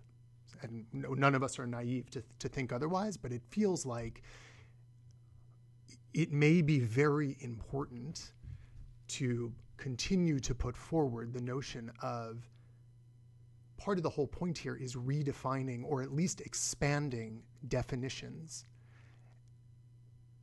And I think there are real successes that that I know you know I know you know this so this is why this is the uncomfortable part right but I, I just I want to I in the context of this conversation to not to lose sight of the fact that these experiences have got to begin to be considered as successes would feel like a real miss if I followed the conversation correctly and maybe I haven't right but And and you know, um, I just want to appreciate four organizations that are foundational to our thinking. In uh, Chelsea, Massachusetts, there's a 30 year old organization called ROCA, R O C A. And Molly Baldwin's work is pioneering in this field. In New York, uh, in particular in Harlem, there's a 20 plus year old, old organization called Brotherhood Sister Sol who has pioneered some of this work. in Santa Cruz, California, there's an almost 40 year old organization called Barrios Unidos or United Neighborhoods. And in Los Angeles, California, there's Homeboy Industries. So I think what we are doing is really looking at the best practices throughout the country, codifying them, uh, and creating something new amidst here. And so we have to, I think, this do this duality of presenting what has been proven to work and a real cultural humility to say this has been proven to work, but we are in a new venture. And we are not speaking only from some expertise, which we do have, but also from a lot of cultural humility of what we're trying that's new mm-hmm. and what we could use other expertise around and support. And it's this dance. And I think most people that get deemed experts aren't allowed to be culturally humble when they so for example um, tonight on the news you will hear experts about different things and they'll say this is an expert on north korea and this is what's happening and they present it as fact and they don't complexify most of their statements and they don't even challenge themselves. And so I think what I was trying to do with this podcast and in our conversation is to do that dance that's a hard dance to do of both speak from expertise and speak from a point of creation and growth edge and that duality that most experts aren't necessarily given the privilege to do. And even less so school developers of color and even less so school developers that are providing counter narratives and so what i'm up against is really interesting because as I've gone to school development conferences, I'm one of.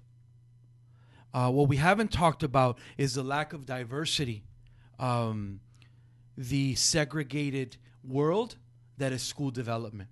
That is, what are the nonprofits that we fund and what are the schools that we fund? They do not operate with funders who look, with school developers who look like me, who have tattoos, who are not citizens of this country who have the lived experience that I have and who have the cultural uh, and analytical frames that I bring.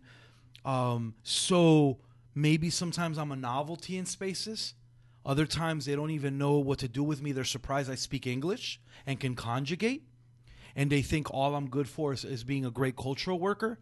And so there's so many barriers to overcome. And yet we're still here. And, uh, in a very humble way, I was able to get that Harvard doctorate, and it was not easy.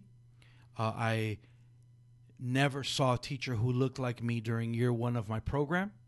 I was one of the only Mexicans people had ever met. And navigating academia to get to the point to do this uh, sometimes was hell on earth in the form of racial battle fatigue, microaggressions, macroaggressions, uh, stereotype threat, and so many other things that have been diagnosed as horrible toxins and impediments that are very real in people being able to graduate. And that's why Latinos. There, there's these new statistics that have come out. Uh, they came out in 2015. Out of 100 Latino students in the country, only 62 graduate high school. Out of those 62, only 24 go on to get a batch go on into a bachelor's program. Out of those, only eight get a bachelor's, only two get a master's, and only 0.2 get a doctorate. And so, when we're looking to form this team, and when we're looking for funding and other resources, I wonder sometimes if I need some white allies and white colleagues to actually get funded because what the leader of New Profit on the East Coast told us is that when a white person comes into a boardroom, they're X times more likely to be funded. And when a person of color leader walks in, they're least likely to be funded. And this is the leader of an organization called New, Fro- New Profit that focuses on funding. And so I say all of this to say I don't always know how to swim, but I want to tell you what my good friend saying always tells me. She says, if you have to be in this ocean with a bunch of sharks, be a turtle. And I thought that was really counter narrative and it made no sense to me. But she's like, you don't have to bite like them, act like them, be all intense. This is not a shark tank. It may appear that way, but you can navigate as a turtle because you're always home. You always have shelter. You're always protected. You're at your own pace. You're at your own values. So, all this time, it's been a humble attempt and a stumbling attempt for a turtle to speak to you in a world filled with sharks.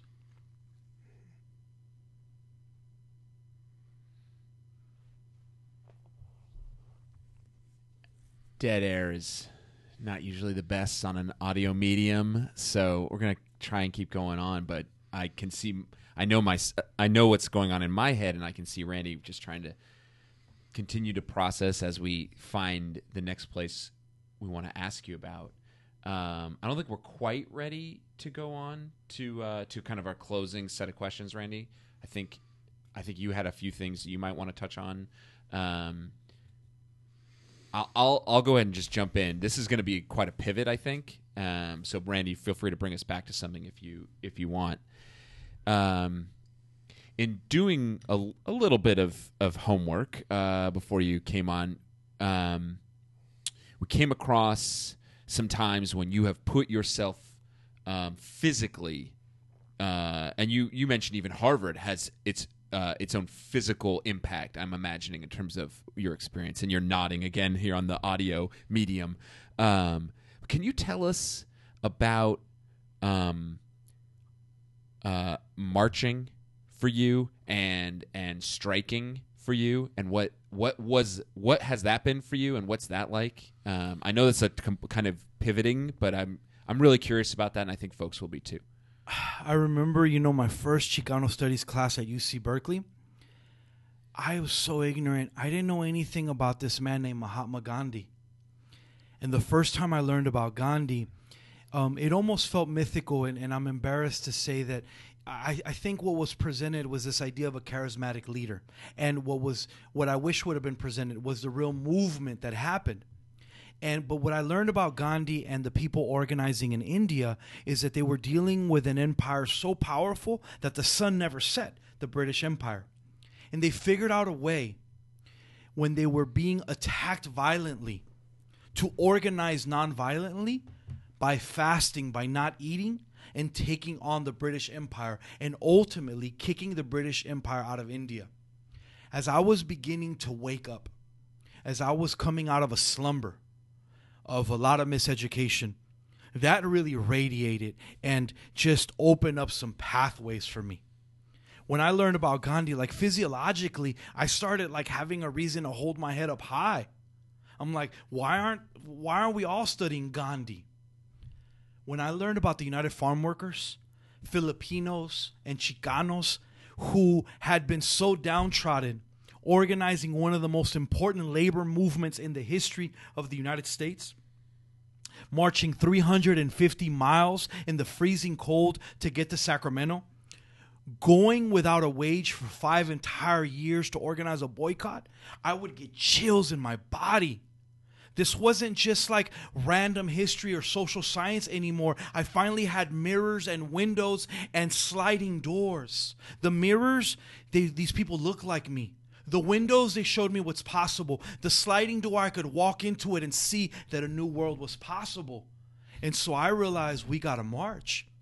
I used to be a, a peaceful schools teacher in uh, Downer Elementary in at the border of Richmond and San Pablo the film Coach Carter had just come out. They made all this money uh, talking about and spotlighting Richmond, but West Contra Costa Unified fired every t- every every counselor, every music program, every art program, every sports program, and the ridiculous solutions by some of our Bay Area partners was the Oakland A's said we are going to help you, Richmond. We are going to give kids baseball tickets. And if they sell baseball tickets, maybe they could raise enough money to save their sports programs.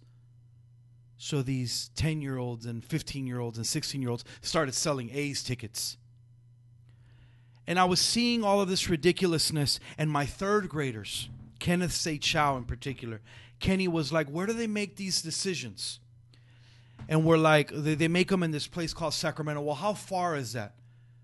It's like 80 some odd miles. You think we can go there? he came up with the idea of a march and a lot of us jumped on board and, and then it became more organized and was called the march for education and over their spring break we marched over 70 plus miles to get to sacramento and then we see this governor governor schwarzenegger we see him but he refuses to meet with us and that and we saw how shifty he was and he didn't want to talk to us and we realized there might be some people power here all of a sudden what i was learning from the united farm workers seemed real and applicable and some of our elders, like the the great uh, late Fred Jackson, who was part of the neighborhood house in Richmond, a civil rights leader and a leader in Richmond, said, "We've got to fast. We've got to follow in the traditions of Gandhi and others." Um, and you know, like like uh, this this wonderful idea came to be. We ended up fasting, and we started to fast in Oakland.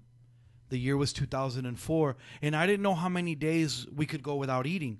I'm hungry now, and we've only been talking for like an hour and 30 minutes. One day turned into two, turned into three, and we fasted for 10 days straight under the Oakland tree in front of City Hall. And they were about to arrest us. And then we thought, well, let's take our plight to Sacramento. And we fasted for 16 more days. On the 25th day of the hunger strike, we met an amazing leader who they just made a documentary about, who's about to be out in theaters, a documentary about Dolores Huerta again the United Farm Workers, and she happened to be friends with the wife of the governor, who's a, who's a Kennedy, who's a Democrat, and she helped us, and we brokered a deal with the governor of the state of California through a nonviolent uh, civil disobedience in the form of a hunger strike. They returned chump change to our district. They returned $600,000 every year for the next 15 years. And it took that long, but ultimately West County became debt free. And what that taught us is that it may be possible to create change with nonviolent civil disobedience. That teachers like Dolores Huerta or Gandhi were onto something. People like Harriet Tubman, who organized things like an underground railroad, might be good lessons for today. So I'm going to digress for a second because too many of our people in the Bay Area are angry and depressed at our president. And they don't understand that Harriet Tubman also had a difficult president. And some people think that the conditions right now are difficult, so they talk about 13th Amendment slavery and how bad it is now. Well, Harriet Tubman faced a difficult system of slavery then. She was four foot nine, half of her body paralyzed, and she organized. And she was creative and innovative. And an entire movement fought for freedom. So, why can't we learn from that? So, for me, history is so alive sociology is so alive. It is to me one of the most important sciences that we have because we can learn from other movements for these times. So I'm not hopeless, I'm hopeful. I'm not feeling like it's the end of the world. I'm feeling like it's the beginning or a part of larger movements for social change. And I don't know if I'm even answering this question for you anymore, but more than anything, I came alive when I learned my history and I realized that I would dishonor it by not actualizing what I was learning. And so I was doing what Bloom's taxonomy would ask me to do is to not just regurgitate facts about the history that I was doing it, but I needed to actualize and to do something with it and to have my own project based learning. That has been my life's calling is to organize, to agitate, to cheerlead, to stand up, to speak up, to, to, to, to stand back, to build coalition and I have never figured out how to do it well. I'm in process. I'm always becoming. That's why they call us human beings because we're learning to be. We're just being. Um, but this is my life's calling, and I'm activated and and honored that you gave me the privilege to spend some time with y'all talking about this stuff. Well, I, I want to actually talk about talking because you you. I've been the way you like language. I'm going to go out on a limb here, and and that language is really important to you in terms of you mentioned about you know, some traditional school systems have this language. We use this language, and precision around that matters. I think for you. So, in the spirit of Randy here, first let me check that. Is that true? And yeah, you're nodding. Okay, it, it, it is. Okay, and then so where does that come from? Why is language? And this might uh, maybe I'm I don't know if I'm leading you to something or not, but why is language so important for you? How how is that connected to our humanity and to the to the history you've learned about oppression? You know, I think it comes from a lot of places. I remember my grandma um, wasn't allowed, quote unquote, to speak up much. My real grandfather was very patriarchal, and I never had a chance to meet my real grandfather. But every time my grandmother spoke up, she would get lacerated in different ways and just dehumanized. So my grandma never spoke a lot, but she she the way she dealt with her trauma is she whistled all the time while cooking and she sang songs. And I realized there's a real power in whistling and singing songs and she practiced what a teacher would tell me later is what she was doing. She always had maximum impact with minimum words. I learned that from my teacher June Jordan, may she rest in peace.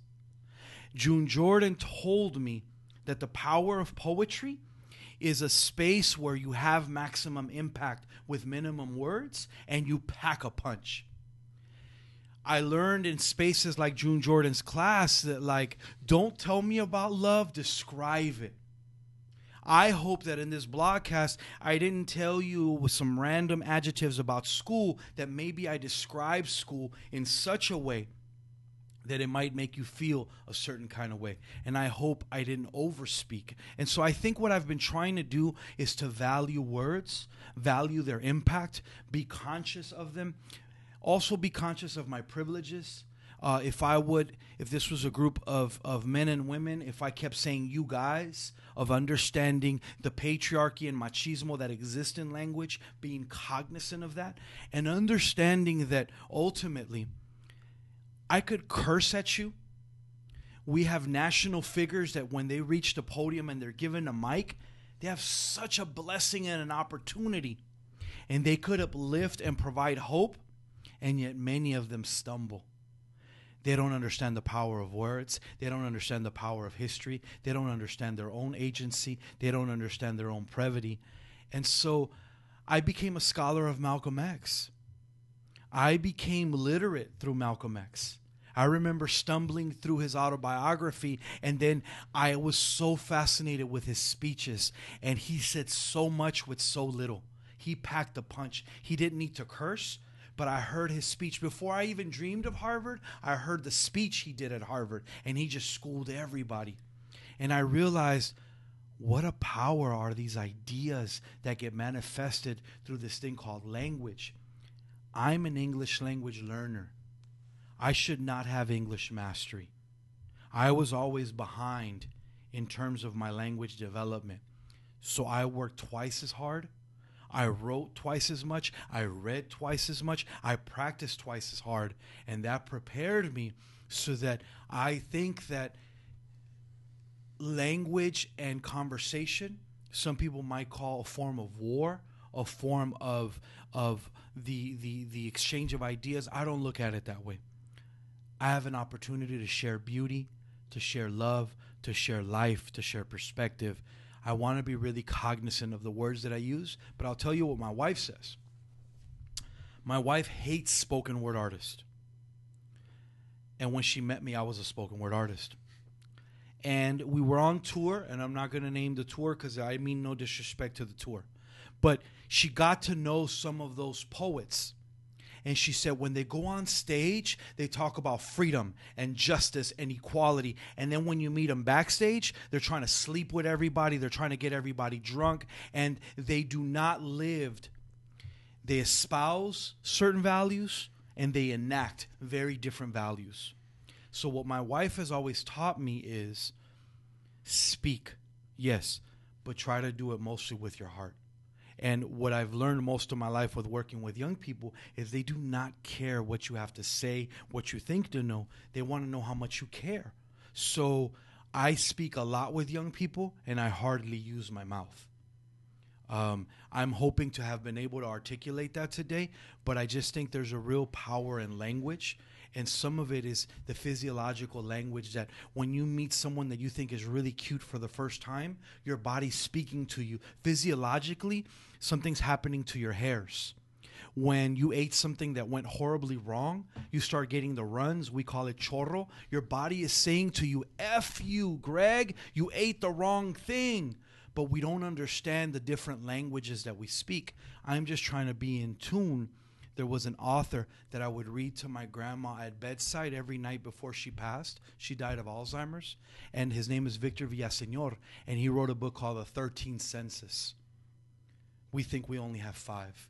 And so it's becoming in tune with the different senses that exist in our universe. And if you asked me to name them, I couldn't. I couldn't name all 13. But it was just such a powerful novel that taught me about. We've been speaking in the English language. We've also been speaking with eye contact. We've also also been speaking physiologically. We've also been speaking with our dreams and our fears and our concerns. We've been speaking with our amygdala getting hijacked and not. We've had cognitive dissonance and we've had moments of connection. And all of that is so amazing and beautiful and dynamic. And that's what makes us humans so amazing and, and complex. I think on on that note, um, we should we should start to to wind down the poem that, that you've been composing. Um, you, I think, have you've spoken to some of the the five questions, but we'll ask them anyway um, because you'll you'll add to the the tapestry of answers that that others on the podcast have have provided. Um, and uh, we we discussed this uh, ahead of the podcast, right? But f- feel free to reject the, the the premise of the questions if you if you so desire. Greg, you want me to get started? You want to start? Yeah, go for it. Okay.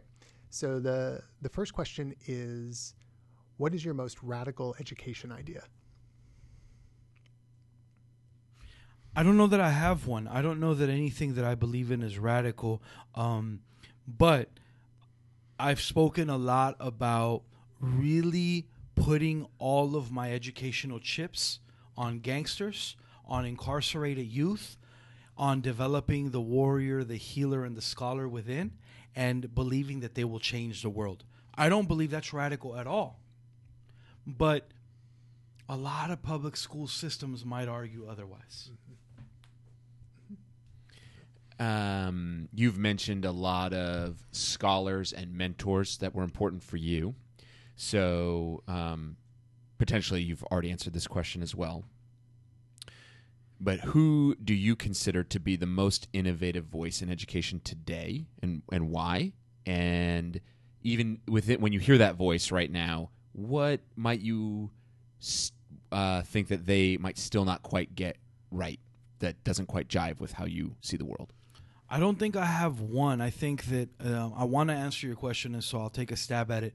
I think for me, uh, my mom plays a huge role, and she's not. Um, no disrespect, mom, as you're listening. She's not necessarily a national voice. She's not um, your traditional educator. Um, she worked in a factory all of her life, and on her day off, she cleaned rich people's homes it's her cutting edge analysis and what Dr. Shawn Ginwright would call her critical hope because she always found those 21 foot ladders for 20 foot borders. So she comes to mind right away. And so I think where she would be at her growth edge, mom, I'm sorry to say this, is how do we build a 21 foot ladder movement as opposed to giving people individual ladders? Uh, the other voice that I think about is my good friend and colleague Jeff Duncan Andrade. And he also talks about raising roses in concrete and developing critical hope. Uh, I'm not sure what his growth edge would be, uh, but he's he's definitely a voice that's in my head and in my heart. Dr. Valenzuela, who is in Texas, who speaks about subtractive schooling and the concept of cariño or deep, deep love as a type of medicine and healing that needs to be happening in schools those are the three that come to mind right away that I think of. I want to uh, have them all. This is gross. Have them all have a baby. Um, and uh, I can't believe my mom would be having a baby with Dr. Valenzuela and Dr. Duncan Andrade. But if they had an amazing baby, it would be this awesome baby that would really move our country forward. Uh, again, apologies to my mom. You get to ask the next question, right? Yep, all good. Um, so if you were superintendent in OUSD, what would be the the the first thing uh, you you'd do and why? I wish I had an awesome answer. I think I want to say something ridiculous like I'd fire myself, and I would fire the central office, and I would start all over. But that's so easy to say because I'm not in those shoes, and um, like it's Thursday right now when we're talking, but what a Monday morning quarterback type of thing to do. Um, but I think that I would want to uh, invert the uh, pecking order and the hierarchy that exists. I recently saw something on social media about the org chart that used to exist and how it's progressively getting better. And so I would want to rethink org charts altogether. I would want to look at who sits at the table and who doesn't and not pay lip service to equity. Um, I love the equity team that exists, and I would disband the notion of an equity team. If you have an office of equity, that means that the other thousands of people aren't necessarily relegated to even think about equity because someone else is handling that. And so I would rethink how we do things. Um, I would quickly upset a lot of people by wanting to close certain schools and open others. That has never gone well for anybody. Um, I would not stand idly by. I would not live in the hills. I would be as proximal as possible. I would ask our educators if they were willing to live in the neighborhoods where they taught in. Otherwise, I would show them the door. And so this almost sounds dictatorial and horrible and my way or the highway. And so I would really have to fire myself really quickly. As you can tell, I'm not well suited to be superintendent of Oakland Unified. What or who inspires you in Oakland to continue working in education? Her name's Kimberly Guzman.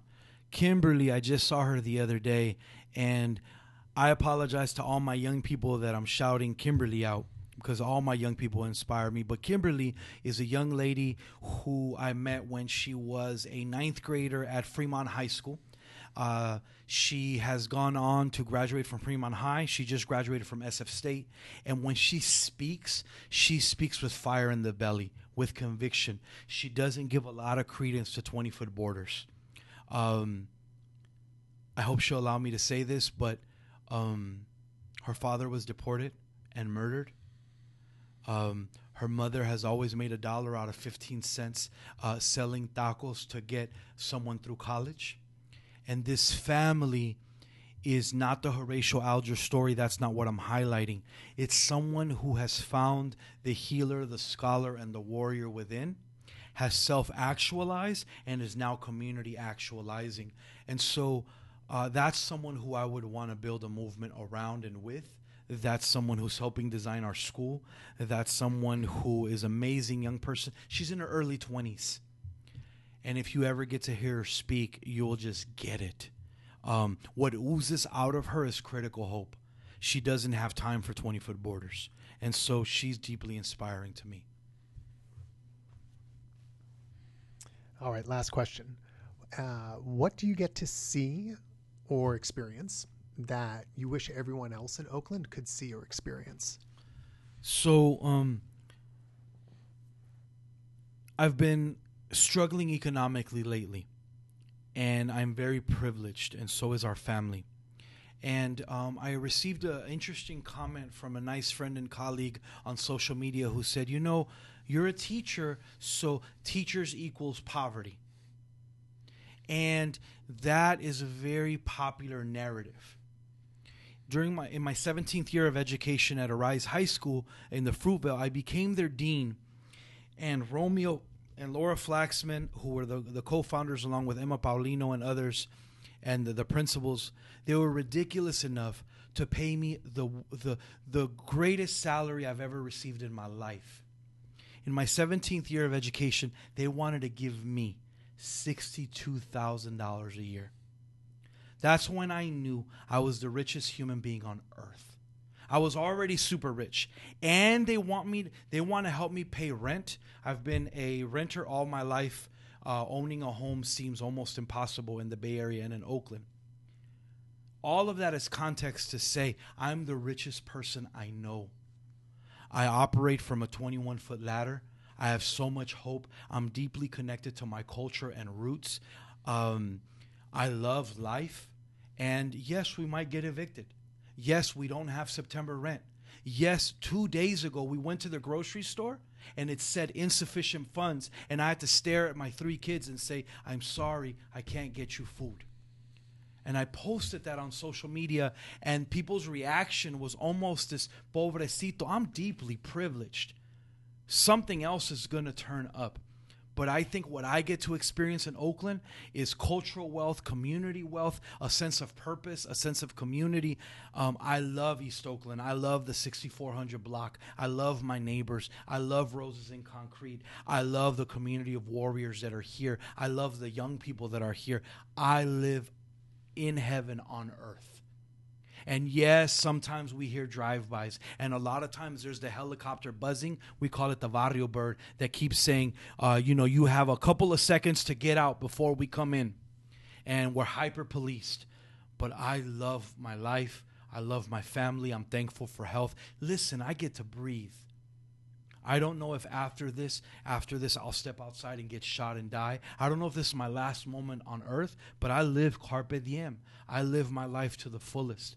And I'm so thankful to be able to do that. Um, I hope everybody sees the world that way. I don't just see the, the, the, the, looming eviction and the lack of funds and the negative of bank account and the president that we have. I count my blessings so much. And I just hope that people, if they're able to listen, that they count their ears. If they're able to see, that they count their eyes. If they're able to walk, that they count their feet. If they're able to wake up, that they're thankful for their breath of life. And I think if they do, a new world is possible. Thank you for giving us so much of your time today. Really appreciate it. Thank you, both of you. I, I, I want to apologize to the listeners and to the two of you because we went on a crazy roller coaster that I don't even know if it made any sense, but I had fun in the roller coaster. So just thank you for that. Then we, yeah. I think we did our jobs then. If you had a good time, this is your episode. So there you go. And probably not your last. if you would be so gracious.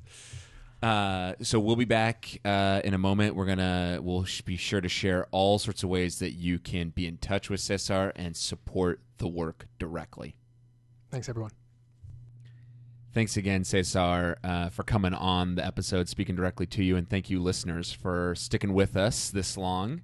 Uh, we really hope you enjoyed the conversation. Obviously, we did not have a, uh, time to ask him even more questions, uh, more about his time at Harvard, more about Cesar's experience with Oakland Startup Weekend EDU and, and being a winning uh, team leader there for his pitch of his new school model, Homies.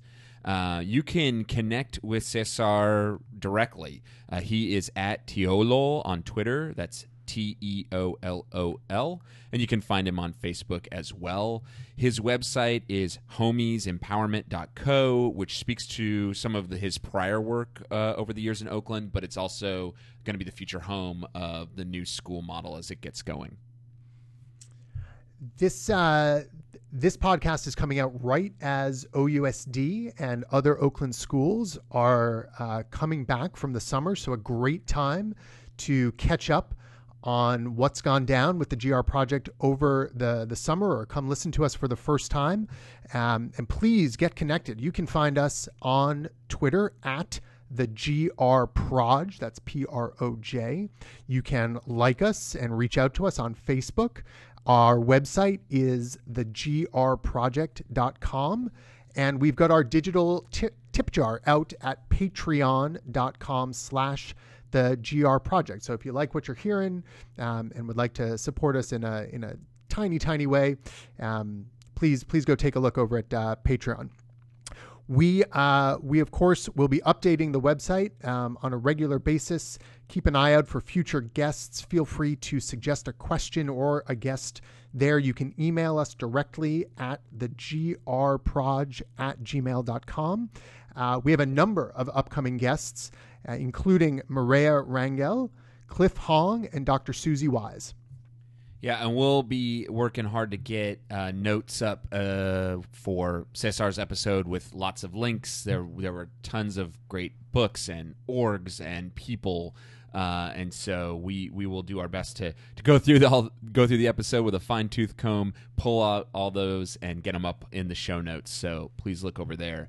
And thank you all uh, to those of you who have gone over to iTunes or to SoundCloud to rate and review the podcast. It really, really makes a big difference. And for sharing on Facebook and Twitter and wherever wherever you share these things out there in the interwebs on the electronic internet machine, as uh, some like to call it. So thanks very much, and uh, we'll be back soon with our next episode. So long.